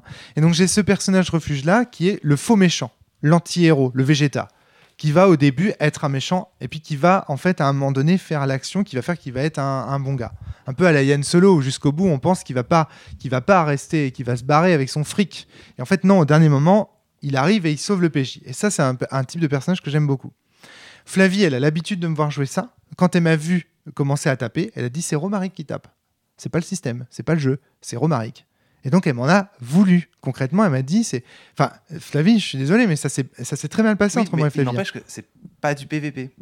Oui, non, non, je suis d'accord avec toi, avec la nuance que tu apportes. En tout cas, il y a une dimension, les joueurs peuvent se taper dessus. Enfin, les personnages peuvent se taper dessus. Oui. Voilà. Oui. C'est comme dans Double Dragon. Dans Double Dragon, ou dans les jeux, dans Mais les en beat'em fait, all, alors- t'as le mode A où les joueurs, il n'y a pas de friendly fire, et le mode B où il y a du friendly fire. On devrait peut-être d'ailleurs plutôt parler du friendly fire. Il y a Oui. du friendly, il y a, Oui, y a oui. pas de friendly fire dans dans. il y a du Friendly Fire. Friendly Fire, c'est Ah oui, que oui, justement. c'est ça. C'est ça. C'est-à-dire que dans Vademecum, t'es derrière un PJ, tu tires au pistolet. Bon, on va dire qu'il a esquivé. Enfin, on va trouver. il a- voilà. Dans Vade Rétro, si t'es derrière euh, Queen et que tu tires Non, au a- pistolet, non, euh, si, si, si, tu peux, tu peux. ok, tu y a- peux. non, il y a, en fait, il y a quelques pouvoirs qui peuvent endommager Bon. tes potes, il y a quelques trucs comme ça, mais ça reste fondamentalement très proche de Vademecum sur les règles. hein. Si tu veux, le problème de ça, c'est que ça crée une ambiance où on se méfie les uns des autres. Mais ça, c'est voulu. Les... Enfin, faut pas que tu oublies. Moi, mon objectif, c'est que à la fin, il y a un choix qui soit fait. Et pour avoir déjà vécu ça dans un- une partie, pour moi, qui est la plus mauvaise partie que j'ai jamais jouée, anecdote. Anecdote. Euh, je, je vais pas rentrer dans tout le détail, mais déjà, c'est une partie qui commençait à 2h du matin et qu'on a fini genre à 6 ou 7h du matin. Comme celle qu'on va commencer tout de suite là. Ouais, c'est ça. et où, en fait, on était 4 ou 5 PNPJ à avoir comme objectif de récupérer un artefact démoniaque, machin. Et sauf que tout le monde, tous les PJ avaient des, des objectifs différents pour cet objet. Moi, j'étais le paladin euh, pur de cœur, machin, qui voulait le récupérer pour le purifier, le détruire. Il y en avait un, c'était un mage, il voulait l'utiliser, l'utiliser, etc. Et l'aute- le- l'auteur, euh, le créateur de cette partie-là, n'avait jamais envisagé dans sa tête qu'il puisse y avoir du PVP. Hmm. Mec, tu te donnes des objectifs qui sont un minimum contradictoires, il faut t'attendre à du PVP. Il peut ne pas y en avoir, mais il faut t'y attendre. Enfin, c'est pas possible, quoi. Ben, Je suis d'accord avec Donc moi, Vadé Rétro, il y a un choix réel à faire, contrairement à Vademecum. Donc, de- du PVP peut avoir lieu. Ça, Mhm. c'était clair pour moi. L'objectif, c'est que ça, soit, ça ait lieu sur la scène finale, qui est le moment où ça, où ça se choisit. Et si jamais ça doit avoir lieu avant, eh ben, ça aura lieu avant. Est-ce que tu comprends ça, c'est le PVP. que cette dimension de choix narrative, c'est-à-dire le fait d'avoir le choix de faire partir l'aiguillage dans un sens ou dans un autre, et donc de ne plus être dans un jeu euh, ci- cinématisé comme euh, peuvent être, euh, va- comme peut l'être Vademecum, hein, comme dans un toboggan. Ah, ça change complètement le contrat eh social. oui. oui. Oui, je sais. Sauf que je sais pas à quel point l'annoncer, tu vois, parce que c'est un truc, si tu l'annonces, tu. Ça, c'est très non Vademecum. hein. Ça, c'est ça, Ouais, là, tu ah, vas contre sais. le jeu. Ah, mais oui, tu vas contre l'intention du mais jeu. moi, j'ai pas aimé le jeu sur ça, en fait. Ouais, Le fait qu'on comme préféré qu'on dise- puisse se mettre sur la. Enfin, Bah, pas qu'on se mette sur la gueule, mais, mais en qu'il y ait des cas, tensions, quoi? Comment Bah veux-tu? c'est pas- les tensions qui me manquaient moi. Dans ma- En fait, les tensions, je les ai mises parce qu'elles permettaient, parce que c'était le seul moyen de permettre quelque chose d'autre. Je les ai pas mises parce que c'était une fin en soi. Qu'est-ce que ça permettait selon toi? Bah, c'est que sans tension, il n'y a pas de choix à la fin. Si tous les joueurs sont d'accord a priori, il n'y a pas de choix à faire en fait. Parce que. Alors, dans euh, moi, moi, je me suis éclatée pendant toute la partie. Alors, je vais être honnête avec toi, sauf à la fin. Ce choix, en fait, que toi t'appelles, c'est le moment, en fait, où moi, la, la baudruche, j'ai fait pouh. Parce qu'en fait, euh, moi, la- je me suis éclatée toute la partie. Et au moment où on arrive à la fin, où tu dis qu'on a un choix, en fait, c'est le moment où je trouvais que justement, on n'avait plus rien à faire. Et euh, où on voit les deux persos badass, où je me disais, on va se les faire, quoi. Là, je vais enfin pouvoir en fait utiliser mes pouvoirs. Je vais, je vais avoir, de, avoir d'un impact en fait. Et, euh, et en fait, j'ai pas eu d'impact puisqu'il fallait soit choisir pour l'un, soit choisir pour l'autre, et je disparais du jeu puisque j'ai refusé de choisir soit pour l'un, soit pour l'un, soit pour l'autre. Et en fait, euh, moi, je trouve que ça aurait eu plus d'impact, justement, qu'on ait des choix à faire, si à la fin, ça avait justifié le fait qu'on pouvait choisir si on tuait, si on, on avait un impact sur les gens en face de nous. Mais en fait, ces personnages-là, on n'avait aucun impact sur eux. En fait, le souci, je comprends ce que tu veux dire. hein. Le souci de cette solution-là, c'est que vous êtes quatre et il faut pas qu'un joueur puisse décider pour tout le monde. Hmm. Il y a des pouvoirs un peu pétés, le combat était pas équilibré. non, non, mais vraiment, il y a des pouvoirs un peu pétés, le combat est pas équilibré. Donc si tu dis euh, je tape ce mec et que bah, tu fais des gros dégâts, et puis euh, derrière il y a un, un deuxième mec qui est d'accord avec toi qui le bute, la partie s'arrête. Il y a deux joueurs qui sont ultra frustrés parce qu'en fait ils ont même pas eu voix au chapitre. Et pour moi aussi, vous étiez dans une situation, scène de fin, donc c'est le Christ contre l'antéchrist. Hmm. Vous êtes, vous pouvez influencer dans le sens où vos pensées suffisent. Et le, c'est, c'est plus un combat qui se mène sur l'échiquier, c'est un combat qui se mène autour de l'échiquier. Hmm. C'était ça pour moi le, En fait- le choix important. Il y a l'épisode de Daredevil que dont tu m'as parlé, euh, que tu as regardé récemment, là, me fait beaucoup penser à ça. C'est-à-dire que quand le méchant il propose au héros un choix, souvent soit sauver sa copine, soit sauver son meilleur pote ou un truc comme ça, en fait, c'est pas un choix, tu vois. Dans tous les cas, il est perdant. Le vrai choix, c'est de pouvoir euh, que- de faire en sorte que la pièce elle tombe sur la tranche, c'est-à-dire d'échapper Ouais. vraiment au destin, de ne pas choisir blanc ou noir, mais d'être le gris, Ouais. justement. Et donc euh, c'est- un peu, je, je me trompe si, si, ça- si je dis que ça trahit pas un petit peu ta pensée. euh, Ah oui, mais globalement, euh, mais, euh, mais quel que soit ce que je joue, d'ailleurs, euh, quels que soient les scénars généralement que je fais, je suis le perso qui décide de- d'aller euh, d'aller vers la voie, euh, soit de la réconciliation, soit du truc impossible avant le petit-déj, soit la tranche, Parce clairement. que choisir entre l'Adrien blanc ou l'Adrien noir n'empêche que c'est choisir un Adrien. C'est pas choisir un. Flavie ou un La Romaric. tranche, elle existe. hein. La C'est ce tranche, que je elle choisis mon existe. perso Oui, à la, la, fin. alors, la tranche elle existe, mais alors t'as vu la gueule de ta tranche, c'est un combo à quatre coups, euh, à quatre bandes, avec euh, où faut que tous les personnages ils aient échangé des informations qui peuvent pas s'échanger parce qu'ils sont en PVP, donc ils ont pas forcément intérêt. Franchement, et c'est c'est du délire, Adrien, c'est du Non, délire. c'est pas du délire. non. Pour moi, pour moi, c'est non, de- la première table, ils ont trouvé la, la- la moitié du combo, ils se sont, ils ont, ils se sont juste partis trop vite, c'est tout. Mais vraiment, enfin, c'est vraiment faisable. Vous étiez peut-être pas les Oui, joueurs capables de le faire. C'est possible, c'est possible de le faire. Il y a un combo infini qui permet de prendre la place concrètement de Moi, Dieu. chercher un combo. pff, Mais comment Mais oui, veux-tu oui, moi- ça, moi- quand je joue dans un jeu comme ça, je suis désolée. Mais ça reste joue- une tranche d'Adrien, ça. Excuse-moi, mais ça reste une tranche d'Adrien. Moi, je voulais attends, voir la tranche de Natacha, je voulais voir la tranche de Flavie, je voulais voir la tranche de Romaric ou de Yann Sully. Tu vas voir ma Oui, tranche, t'inquiète mais pas. le jeu, il est que je ré- veux le jeu, il est régi par des règles en fait. Et la tranche, c'est forcément un cas rare parce que Mais ça- Ça, c'est vraiment une réflexion de joueur qui met l'accent sur le ludiste, sur le ludisme. Tu vois? Bah, moi, il faut que vous la méritiez cette fin sur En la fait, tranche. hein. Tu vois, le, le, le autant Vadémé, comme il souffre des défauts de Romaric. Et il trahit le Romaric. Tu vois ce que je veux dire? Il trahit les défauts du Romaric. Eh bah oui, il est pas. Le ludisme, en fait, c'est qu'un prétexte pour faire de l'histoire, tout scripté, tout machin. Mais alors, ton va des rétro, mon pote, il trahit tes propres défauts. Ah mais mais avec force. ça. ouais. Mais alors, cette espèce de fausse liberté où en fait on est dans le jeu à souris d'Adrien, où on doit prendre, on est à ras de laboratoire dans le truc. Tu tu te rends pas compte en fait de, ce- de cette position en fait que tu as sur où toi tu sais ce qui peut se passer. Mais nous on sait pas en fait, on le découvre. Donc toi tu t'amuses énormément de voir que les gens passent à côté de la Tu sais, ce qui était génial, Mais- c'est qu'en fait, à un moment, Yann Sully et moi, on est allés euh, dehors parce qu'il voulait fumer une clope. Et je lui ai dit Non, mais là, il a son sourire d'Adrien. Il y a on passe à côté de quelque chose et j'ai pas Il compris eu, quoi. il y a eu une punchline énorme d'ailleurs à ce sujet-là. Je sais plus ce que c'était, mais c'était un truc sur Adrien. Alors, je- ça me reviendra pas, mais il y a eu, je sais que ce soir-là, il y a eu une punchline énorme sur Adrien. Genre, euh, c'est, c'est un scénario tordu. Non, c'est pire. C'est un scénario d'Adrien ou un truc comme ça. Il y a une phrase comme ça qui a été, qui a été lancée. Mais je me souviens plus exactement. C'est très probable. Ouais, et je sais qu'on avait une punchline comme ça qu'on se répétait euh, comme, un- comme un gag. Mais tu vois, ça, c'est. Y a, Ici, pour moi, il y a une. Là, il y a une trahison de, mon travail, entre guillemets. C'est-à-dire que, en fait, dans Vademecum, on est une team. On est une team au sens de Dominique Toretto. On est une team au sens de. euh, ouais, tu connais pas Dominique Toretto, tu connais pas Fast and Furious, mais c'est-à-dire qu'on est, on est soudés. S'il y en a un qui meurt, c'est notre meilleur pote qui meurt. Tu vois, il y a un côté. Dans Vademecum, c'est vraiment des amis en fait. Ils se battent ensemble. Il y a aucun moment où tu peux suspecter qu'un tel va te trahir ou quoi. Éventuellement, Queen, elle est bizarre, mais c'est ma pote bizarre. Elle touche pas à ma pote bizarre. Tu vois ce que je veux dire? Elle est bizarre et elle est bien comme elle est quoi. Et il y a un côté vraiment, tu vois, il y a euh, euh, friendship, fri- euh, fri- euh, friendship is magic. Chip is magic. Voilà, c'est ça, il y a un côté comme ça. Alors que là, en fait, du coup, en, en- en torturant, tu tortures les personnages, tu les mets les uns contre les autres, tu nous crées dans une insécurité, en fait, vis-à-vis de, de la team, tu vois, tu nous crées dans, un, dans une parano. Mais ça te plaît, c'est bien, c'est va des rétros, c'est ton univers, c'est fort. Mais tu vois, c'est là que tu, là, il y a une vraie rupture avec moi, les jeux que j'aime, et que tu vois. Oui. Et, donc, et c'est là que ça a clashé entre nous, avec Flavie et tout, sur le PVP. J'ai dit, ton jeu, je l'adore, cette dimension-là, c'est cette que je déteste. C'est ça, je déteste ça. Tu me feras pas jouer un jeu. Et, euh, tu vois, vraiment. là, je suis vraiment très tranché. Je, je te dis tout de suite, ça, c'est une dimension d'un jeu. Moi, si- si- si- s'il y a ça dans un jeu, tu peux être sûr que je vais pas aimer. Parce que, en plus, parce que ça rappelle mes mauvais souvenirs de narrativisme.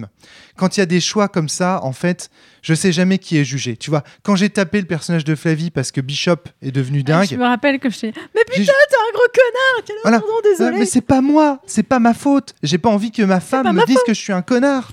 Tu vois ce que je veux dire? J'ai pas envie. Et je sais pas en plus si elle parle de mon personnage ou si elle me parle à moi. Mais toi, t'es pas un Je connard. ouais, mais tu, ouais, mais franchement, Flavie, c'était à, c'était à moi que t'en voulais. Franchement, ce soir-là, c'était à moi que t'en voulais. Je me rappelle pas. bah moi, je, moi, je m'en, moi, je m'en souviens parce que je connais ton regard noir. Je l'ai, je l'ai affronté bien des fois. Il me fait peur. voilà, il me fait peur.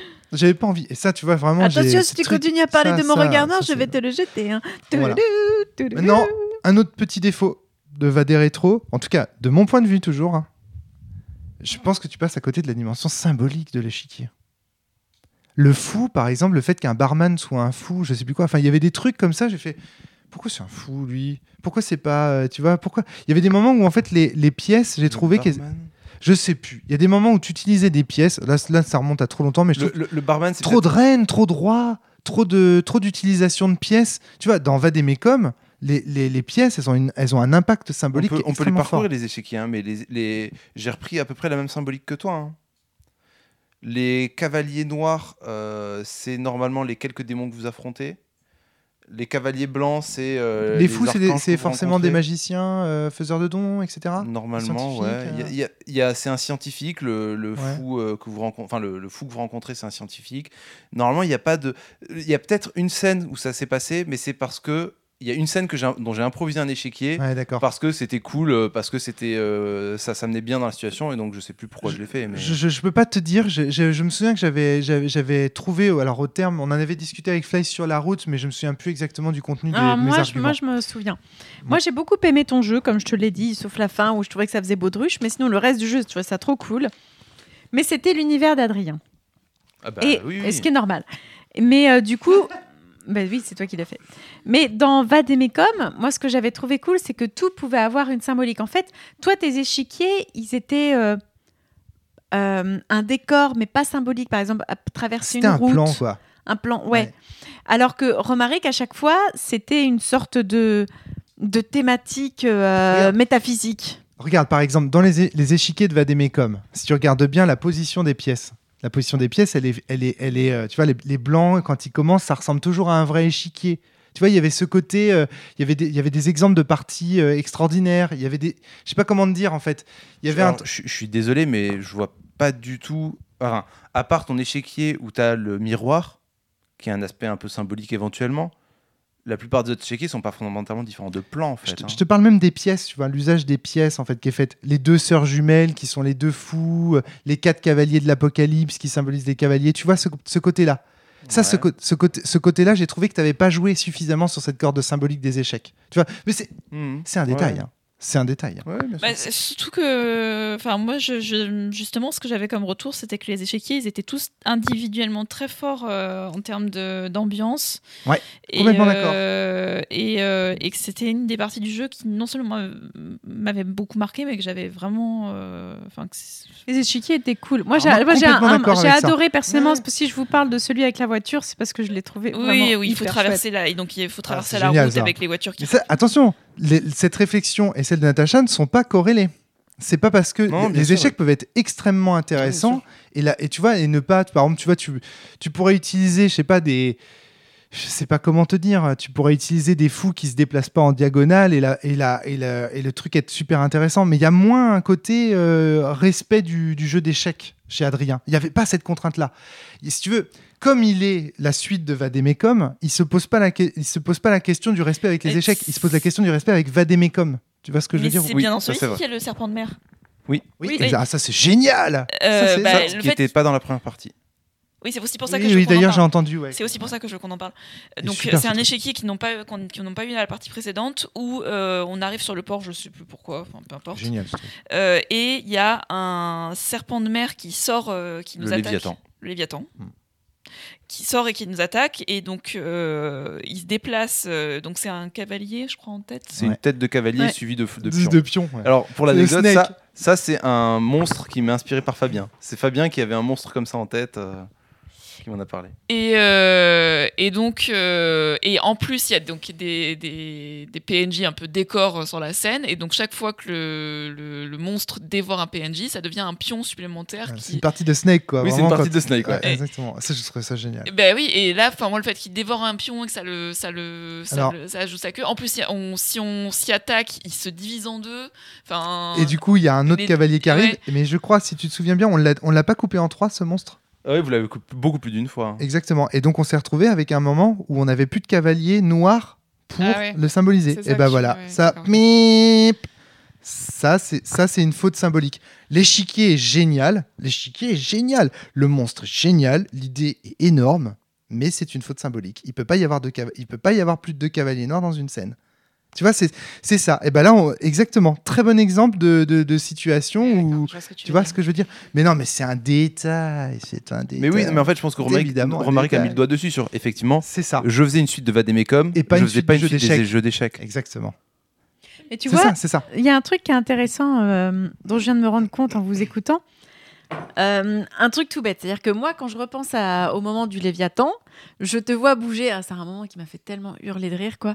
Où tu mets ta, tu mets ta main en fait sur la sur la pièce euh, du euh, du cheval et tu fais pour montrer que c'est un vilain. Et, et en fait, quand je repense à cette partie, je vois les échiquiers. Alors que quand je repense à mes parties de, de c'est- je ne je vois pas l'échiquier en fait. Je repense en fait aux, images que, aux ouais. images que je me suis imaginées dans ma tête en fait. Et tu vois, c'est génial. Tu vois, là, on voit vraiment la différence entre le jeu ludiste, tu vois, dans lequel on en a en et fait. en fait, non, ce, qui est, ce qui est amusant, c'est que ça m'a fait parce que moi j'ai joué à très peu de jeux vraiment ludistes. Et les fois où ça m'a fait ça, où je repensais en fait entre guillemets pas à l'échiquier, mais au- à ce que je voyais, c'est par exemple quand on avait joué avec Grumpf à DD4, des quatre. à, à ce, ce genre de choses. Et donc moi, à- quand je me quand je repense à Vademecum, ce qui est, ri- à Vadé Rétro, ce qui est rigolo, c'est que je vois l'échiquier Mm. et je, je vois je vois tous les échiquiers, alors que dans, dans la version de Vademecum avec Romaric, c'est comme dans d'autres jeux. Là, j'ai plutôt les images en fait de ce que j'ai imaginé dans la tête. Hmm.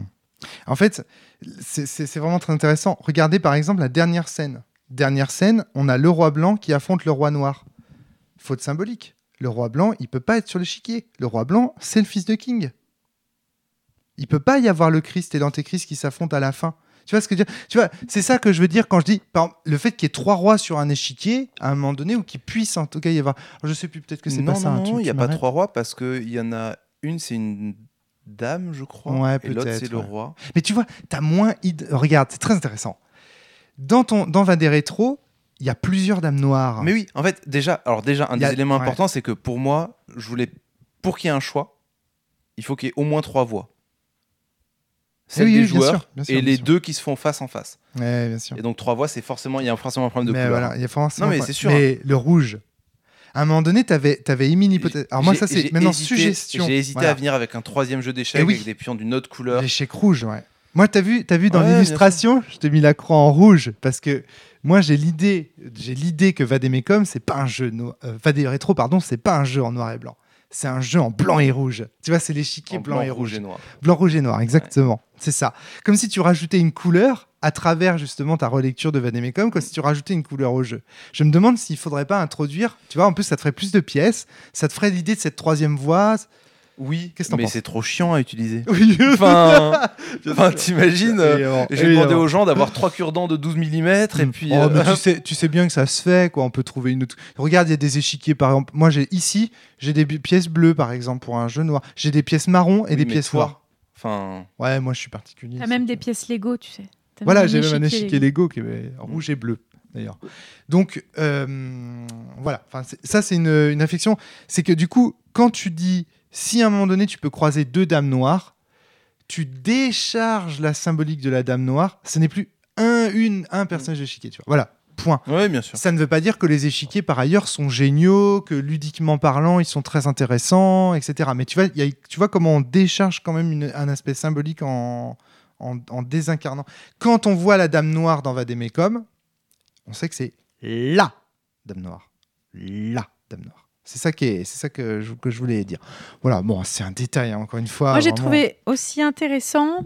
euh, en fait, moi, j'imaginais qu'on allait euh, immédiat reste, qu'on allait jouer tout de suite ce qui se passe. Et euh, la pirouette du début est intéressante parce que euh, c'est pas du tout. Je, je m'y attendais pas du tout. Le fait qu'en fait, on, on soit, on soit pris et torturé, et que du coup, il y ait du temps qui se passe. Parce que du coup, euh, la situation, elle est complètement différente finalement de celle de la fin du. Ça, c'est c'est une obligation. En fait, c'est très compliqué que de reprendre immédiat reste derrière ce qui vient de se passer. Hmm. Parce que. hum, En gros, si tu veux, recon- si tu veux reconstruire une maison, c'est toujours. Enfin, construire une nouvelle maison, c'est toujours plus pratique de raser les murs et de re- reconstruire que Ouais, bien sûr. qu'essayer de tout retaper parce que tu as trop d'éléments à prendre en compte. Et puis, il y a des éléments sur lesquels tu pas grand chose. Et Surtout quand ton placard de la fait, cuisine est tombé. enfin, Ouais, tu, ouais. tu dois, tu dois faire coller des bouts entre eux qui ont pas. Enfin, tu sais, faut trouver des idées pour tout.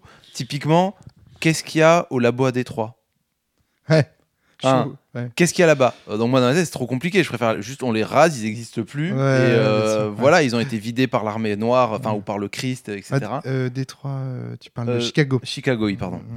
Qu'est-ce qui- qu'est-ce qu'il y a euh, à New York? C'est quoi vraiment les trucs du Christ? C'est pas dit. Bon, euh, il y, a- il y a plein d'éléments comme ça qui sont trop flous. Et donc en fait, soit il faut tout broder pour tout rendre cohérent. Et c'est énormément de boulot. Soit tu fais la version classique est du temps passe. Et puis euh, on repart un peu sur une nouvelle base. Mais bien sûr. ouais, ouais. Ouais, non, et en- et- et j'en avais aussi parlé, mais moi, un des éléments qui était vachement important, c'est que j'avais pas envie que vous commenciez niveau 10, ou alors que vous commenciez niveau 1 juste après être niveau 10 et vous dire Eh, j'ai plus mes pouvoirs, euh, euh, pourquoi? Enfin, c'est pas logique. Et là, bah, la torture, la prison, ça justifie euh, le, le fait de perdre ses moyens.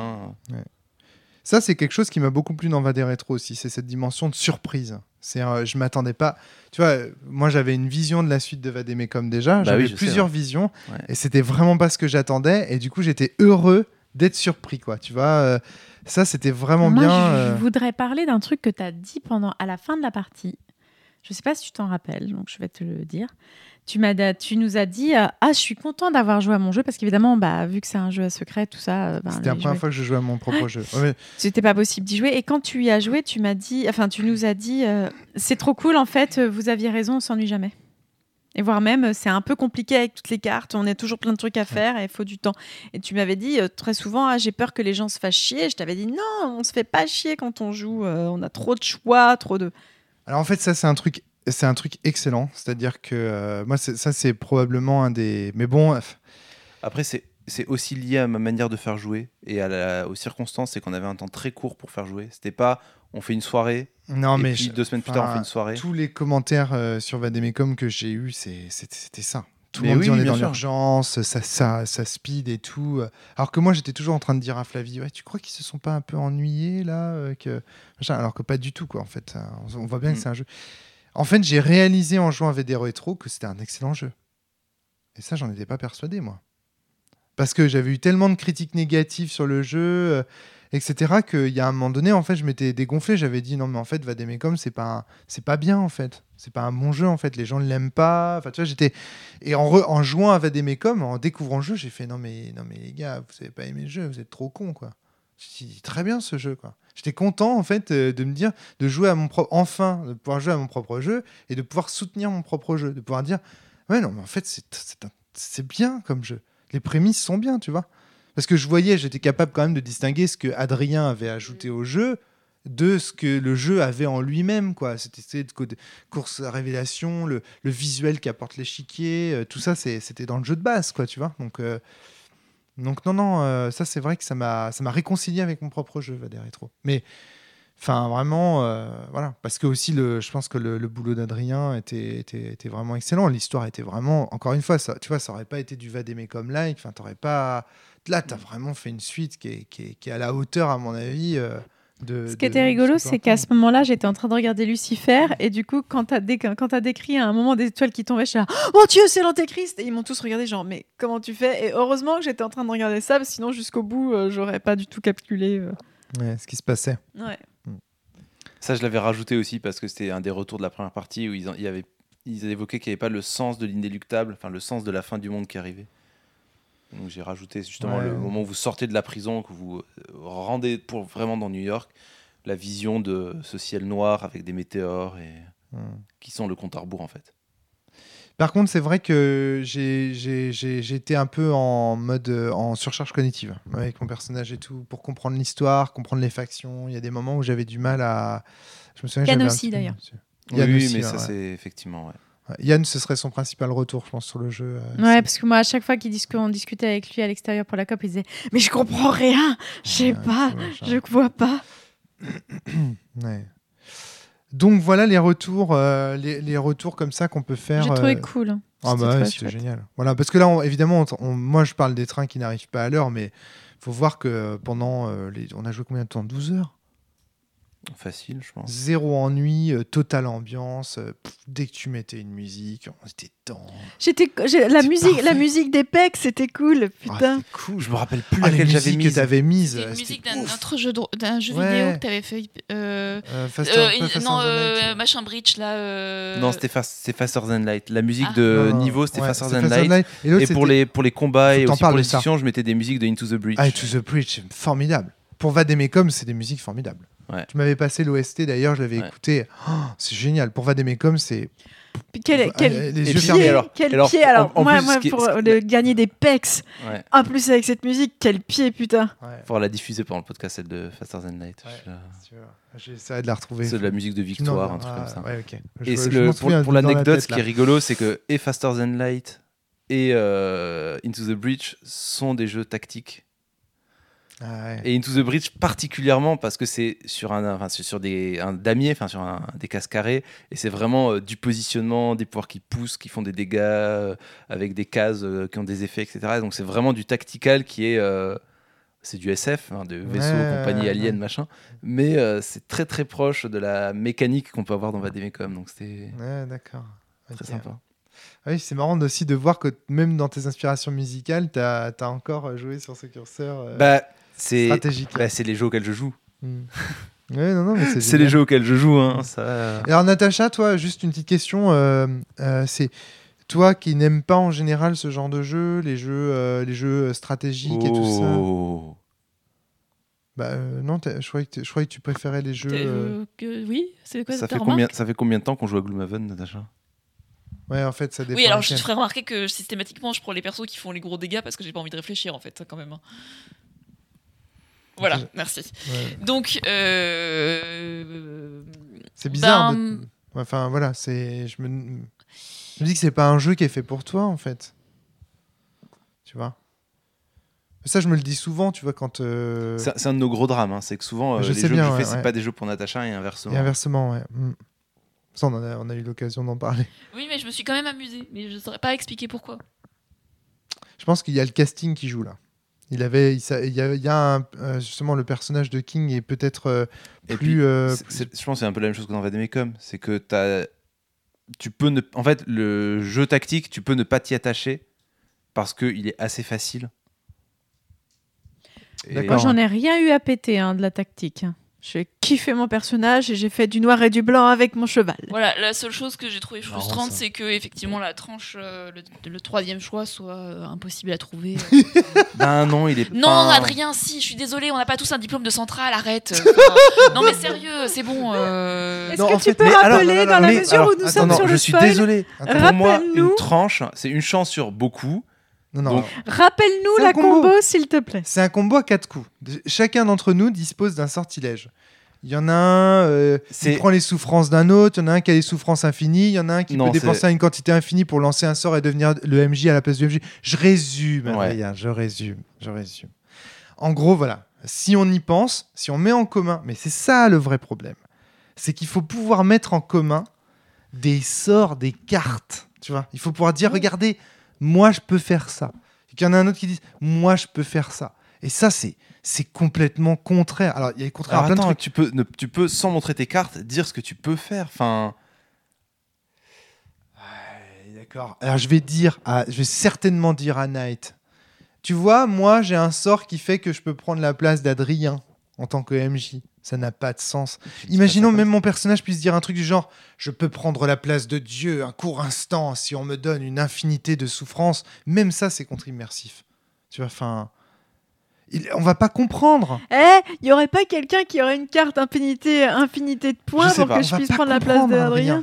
Je sais pas. Je pense qu'en fait, il faudrait peut-être que j'enlève la règle qui interdit de parler de ses cartes.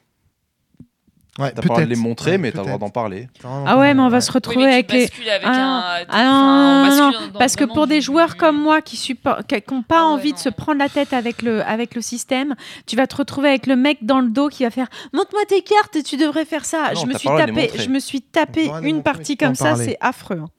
En fait, tu vois, il est là le problème. Le- tu vois, il y, a il y a une espèce de contradiction entre d'un côté le fait que tu veuilles qu'il y ait des choix, donc que tu veuilles que les personnages ils aient des secrets les uns pour les autres, qu'ils soient. Mais pour même moi, c'est faut alors à nouveau, pour moi, c'est pas un problème. Cette solution de la tranche, c'est la même chose quand tu jettes une pièce, elle tombera. Oui, elle peut tomber sur la tranche. Les chances sont ultra faibles. J'ai pas de problème avec ça, moi. Hmm. La possibilité est là, ça me suffit.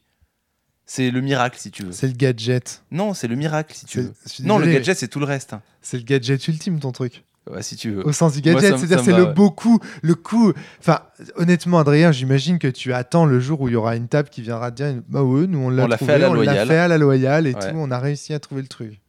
On Non, y ils était ont presque. écouté le podcast là, en fait. Nous, on- enfin en tout cas, nous, on, on, y- on était à 100 lieues d'imaginer que c'était possible. Sur la table précédente, ils ont fait la moitié du combo. Ils ont fait la moitié du Ils ont fait la moitié difficile, en fait. hein. Parce qu'à partir du moment où tu sais que ça, c'est possible, t'es... Enfin, il manque pas grand-chose. hein. Il manque vraiment pas grand-chose. D'accord. Ok. Donc on verra bien. Écoute, on Je verra me bien. rappelle que quand, quand tu nous as dit ce qu'il fallait faire, On arrive. là, Ben oui, Sully a dit Putain, t'es taré, mec T'es taré, mec. exact. Il l'a dit. Ah, c'est génial. Il y, a- il y a, a les tarés, puis il y a Adrien. quoi. C'est c'est autre chose. je trouve ça un- C'est un style de, de, de pensée, en fait, qui est, qui est, Qui est vraiment- génial. Ah bah, c'est pour ça euh, qu'on l'aime. Mais c'est vrai que j'aurais jamais mais trouvé tu, un mais truc tu vois, tu vois la difficulté dans laquelle tu mets. euh, moi, je veux bien. Moi, je veux bien. euh, Tu vois. Après, on n'a pas. C'est, la, c'est la fin ça. secrète, tu vois. C'est le... Oui. Je- moi, j'ai, pas de problème avec ça. Non, non, mais moi non plus, Je j'ai pas de problème comme ça, hein. Je comprends. Mais tu, tu, enfin, bon, voilà. Il faut quand même qu'on te dise que, que t'es fou, quoi. Tu vois, que- qu'il y a un côté. Ouais. euh, imaginer que les gens vont, vont penser à ça, euh, c'est, c'est quand même. euh, mais Et ouais, si un jour, vous connaissez une table qui y a pensé, il faut que vous la présentiez à Adrien parce que je, je pense qu'en fait, c'est de futurs amis. Mais ça aura lieu parce que je pense qu'avec les podcasts, il y aura eu des rumeurs, il y aura des trucs. Ça va, ça va, ça va, ça va. Peut-être même que ça va. Ouais. Moi, je pense, je pense que ça va finir par même arriver. qu'ils trouveront une combo encore plus fou, encore plus Ouais. Alors, c'est compliqué parce être que compliqué parce qu'ils sont verrouillés les, les effets. normalement, j'ai j'en quand ai même vu en tout cas. cassé. En fait, il y a- il y a- au début, je savais pas trop comment le faire, donc il y avait plusieurs sorts qui permettaient de l'atteindre, et j'ai fait en sorte qu'il faille quatre personnages et quatre pouvoirs de. Enfin, et un pouvoir de chaque personnage pour le faire. Donc, normalement, j'ai cassé pas mal de choses. J'ai dû changer des trucs du Vademecum de base. Typiquement, dans le Vademecum de base, les, les, les, les désinfectants, c'est soigner 10 blessures, Oui. gagner 5 de souffrance. Oui. Sauf que faire ça, ça a généré de la souffrance sans blessure, donc c'était problématique. Donc, euh, il y a, il y a- enfin voilà. Donc, Ouais. tout ça, c'est- même ça, ça a été changé pour, euh, Ouais. pour ne pas laisser de trucs. C'est marrant, c'est marrant. En tout cas, bravo. euh, c'est déjà c'est bien d'être allé jusque là, d'avoir fait ça, d'avoir fait cet effort de finir une. euh, à une- finir. Non, mais si. Alors, si, il y, a- il y a une T'as- partie qui est finie, mais c'est pas fini, T'as fini. deux fois playtesté une suite de Vademecum déjà. Ne serait-ce que ça, c'est énorme. T'en pas compte Ouais, Entière. Si, si, non, mais je sais que le, un boulot, le boulot boulot que j'y ai passé, énorme. je le sais. je- Moi, je- je- j'en sais quelque chose. Je veux dire, je suis Ouais. l'auteur du jeu. Donc, je, sais ce que c'est que de faire des échiquiers, de réfléchir à des situations, de réfléchir à des combos comme tu le fais, de réfléchir à des équilibrages pour un jeu, pour un jeu vidéo, j'allais dire. Mais pour un jeu euh, comme, comme Vademecum, c'est pas évident en fait. Alors, ironie du sort, puisque la boucle sera bouclée comme ça, si vous avez tenu jusqu'à là dans le podcast, sachez que Vademecum a un énorme succès en ligne. Ah ouais? Eh oui, parce qu'en fait, euh, depuis que. euh, Ah mince. Son pseudo m'échappe. Le Belge qui a fourni le matériel sur Roll20 pour. euh, Vous vous souvenez de son nom? Non? Ouais, vous savez pas. Fais une pause et regarde sur le net. Hein. Ouais, c'est c'est dommage de pas le citer, mais j'ai pas mon téléphone, non. Bah, t'as pas ton PC là devant? Sherin Ford. C'est bon, je l'ai. Ça y est, ça m'est revenu. Le matériel de Sherin Ford, voilà, pour jouer en ligne. Euh, ça m'est revenu. Euh, donc, euh, du coup, depuis que ce matériel existe, il a été encore affiné par Vincent Mainviel, il a été encore affiné par, par d'autres joueurs en ligne du, du type de Pierre Rosier, etc. Et donc, tout le monde, en fait, est en train d'améliorer. Et en fait, il se trouve que comme le jeu a une dimension jeu vidéo, ludiste, avec les musiques qui changent en fonction des scènes et tout, et que sur Roll20, tu peux programmer tout ça, le jeu est beaucoup plus facile à maîtriser en ligne, en fait. Ça, a été médusé, euh, Natacha, mais il a, et du coup, voilà. Voilà. Ironie du sort, tu vois. La, Tu sais combien de tables ont été jouées? Bah là, Vincent, il a déjà deux tables actives. Euh, je sais que Pierre est en train d'en faire une euh, alors qu'on se parle là. Je sais que Vincent a des joueurs qui sont d'ores et déjà en train de préparer leur table. Mais je crois qu'IRLE. Je sais pas s'ils utilisent du Round 20. Et le Belge qui l'a fait, il l'a fait jouer combien de fois? Je sais pas, mais sans doute, sans doute plusieurs. À l'échelle de, Parce que je vois- parce que- joué Je vois pas le, le- je vois pas le, le gars euh, faire tout ce matos là pour jouer la partie qu'une seule fois. C'est c'est un boulot de ouf ce qu'il a fait. Ouais, de fou, non, hein. c'est sûr. hein. On a fait un pendant ce temps-là la barreau d'ailleurs euh, euh, où, il, où, il, où il intervient pour, pour, expliquer, euh, pour expliquer ce qu'il a fait concrètement. C'est vraiment un boulot incroyable. Et donc apparemment le jeu est extrêmement euh, fonctionnel en, en ligne parce que justement jeu vidéo, etc. C'est facile de déplacer ses pièces, de lancer les dés, c'est hyper facile, c'est un clic, euh, euh, etc. Ouais, enfin, ça, lancer les dés, c'est pas compliqué en vrai non plus. Non, non, non, non, bien sûr, mais Partager euh, les ouais, mais les regarde secrets, le bordel que c'est une table de. Vademecum. Ouais, bien sûr. ouais. Si t'as pas une table comme celle qui est derrière là, une immense table, regarde, déjà chez toi on a galéré. Ah hein. ouais, moi pour jouer, j'avais genre une ou deux chaises à côté de moi pour poser du matos en plus. En plus, ouais. C'est un matos incroyable. Avec les chiquiers, les, les feuilles, les révélations, le maître de jeu, la- le, enfin, le maître de jeu, quand je dis le maître de jeu, je veux dire tout le matos du maître de jeu, les dés, euh, l'opus DI, euh, enfin ça, ça prend un. C'est ce bordel quoi. Si tu ajoutes à ça les notes des joueurs, euh, la bière et les pizzas, c'est c'est énorme. Et les centaurettes autour de la table, n'est-ce pas, Croc? Les centaurettes. C'est le Ah, t'as concept pas de vu ça? Croc. Le concept de croc. Attends, j'ai été expliqué, si tu veux, c'est un, concept technique. C'est le joueur que tu poses euh, comme ça sur la chaise et puis euh, il fait rien de la partie. quoi. C'est une centaurette, j'appelle ça. C'est comme ça que Croc appelle ses joueurs. Voilà, des centaurettes. Enfin, une partie de ses joueurs. Il dit que ça existe, ce type de joueur. Des centaurettes. Voilà. Tu connaissais pas ce concept technique de Je Croc crois que tu m'en avais déjà parlé. C'est juste que le Mm. mot, je ne comprends pas son étymologie. À la centaurette, c'était un... c'était un objet qu'on mettait dans les chiottes et dont la destinée était d'être là et de, De sentir, bon. bon. Et c'est ce, Ah d'accord, écrit et c'est ce que dit et c'est ce que dit Croc. C'est-à-dire qu'il dit moi, c'est des joueurs, euh, je les mets là, et, euh, ils sont là pour sentir bon quoi. Mais je vois Euh, tout à fait. oui, Euh, oui, pour avoir déjà joué avec des, fait. en Oui. convention avec des gens qui étaient presque comme ça, qui parlaient Ouais, bah, pas beaucoup la- plus qu'un qu'un balai brosse. C'est un- C'est un, c'est un concept technique. C'est un concept Moi, technique. moi, je le voyais écrit comme le centaure et je comprenais pas. Oui, pareil. Ouais. Je- C'était une sorte de majorette centaure, tu vois, ou je sais pas.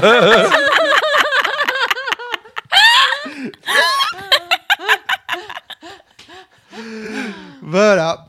Allez, belle conclusion pour cette onzième saison. Euh, bon été à vous tous et à vous toutes. Et si vous croyez, euh, si vous croisez un, un centaure en majorette, euh. Mettez-le aux toilettes. Portez-vous bien, jouez bien. On se retrouve euh, donc euh, l'année prochaine euh, pour euh, de nouveaux podcasts. On ne sait pas encore si. Lavez-vous bien les mains. Oh non, ça va. Roulez-vous des pelles. Frottez-vous dynamiquement les uns contre les autres. Et, euh, Chargez-vous en électricité statique. Allez, à très bientôt tout le monde. Portez-vous bien et surtout jouez bien cet été. À bientôt. Gros bisous bisous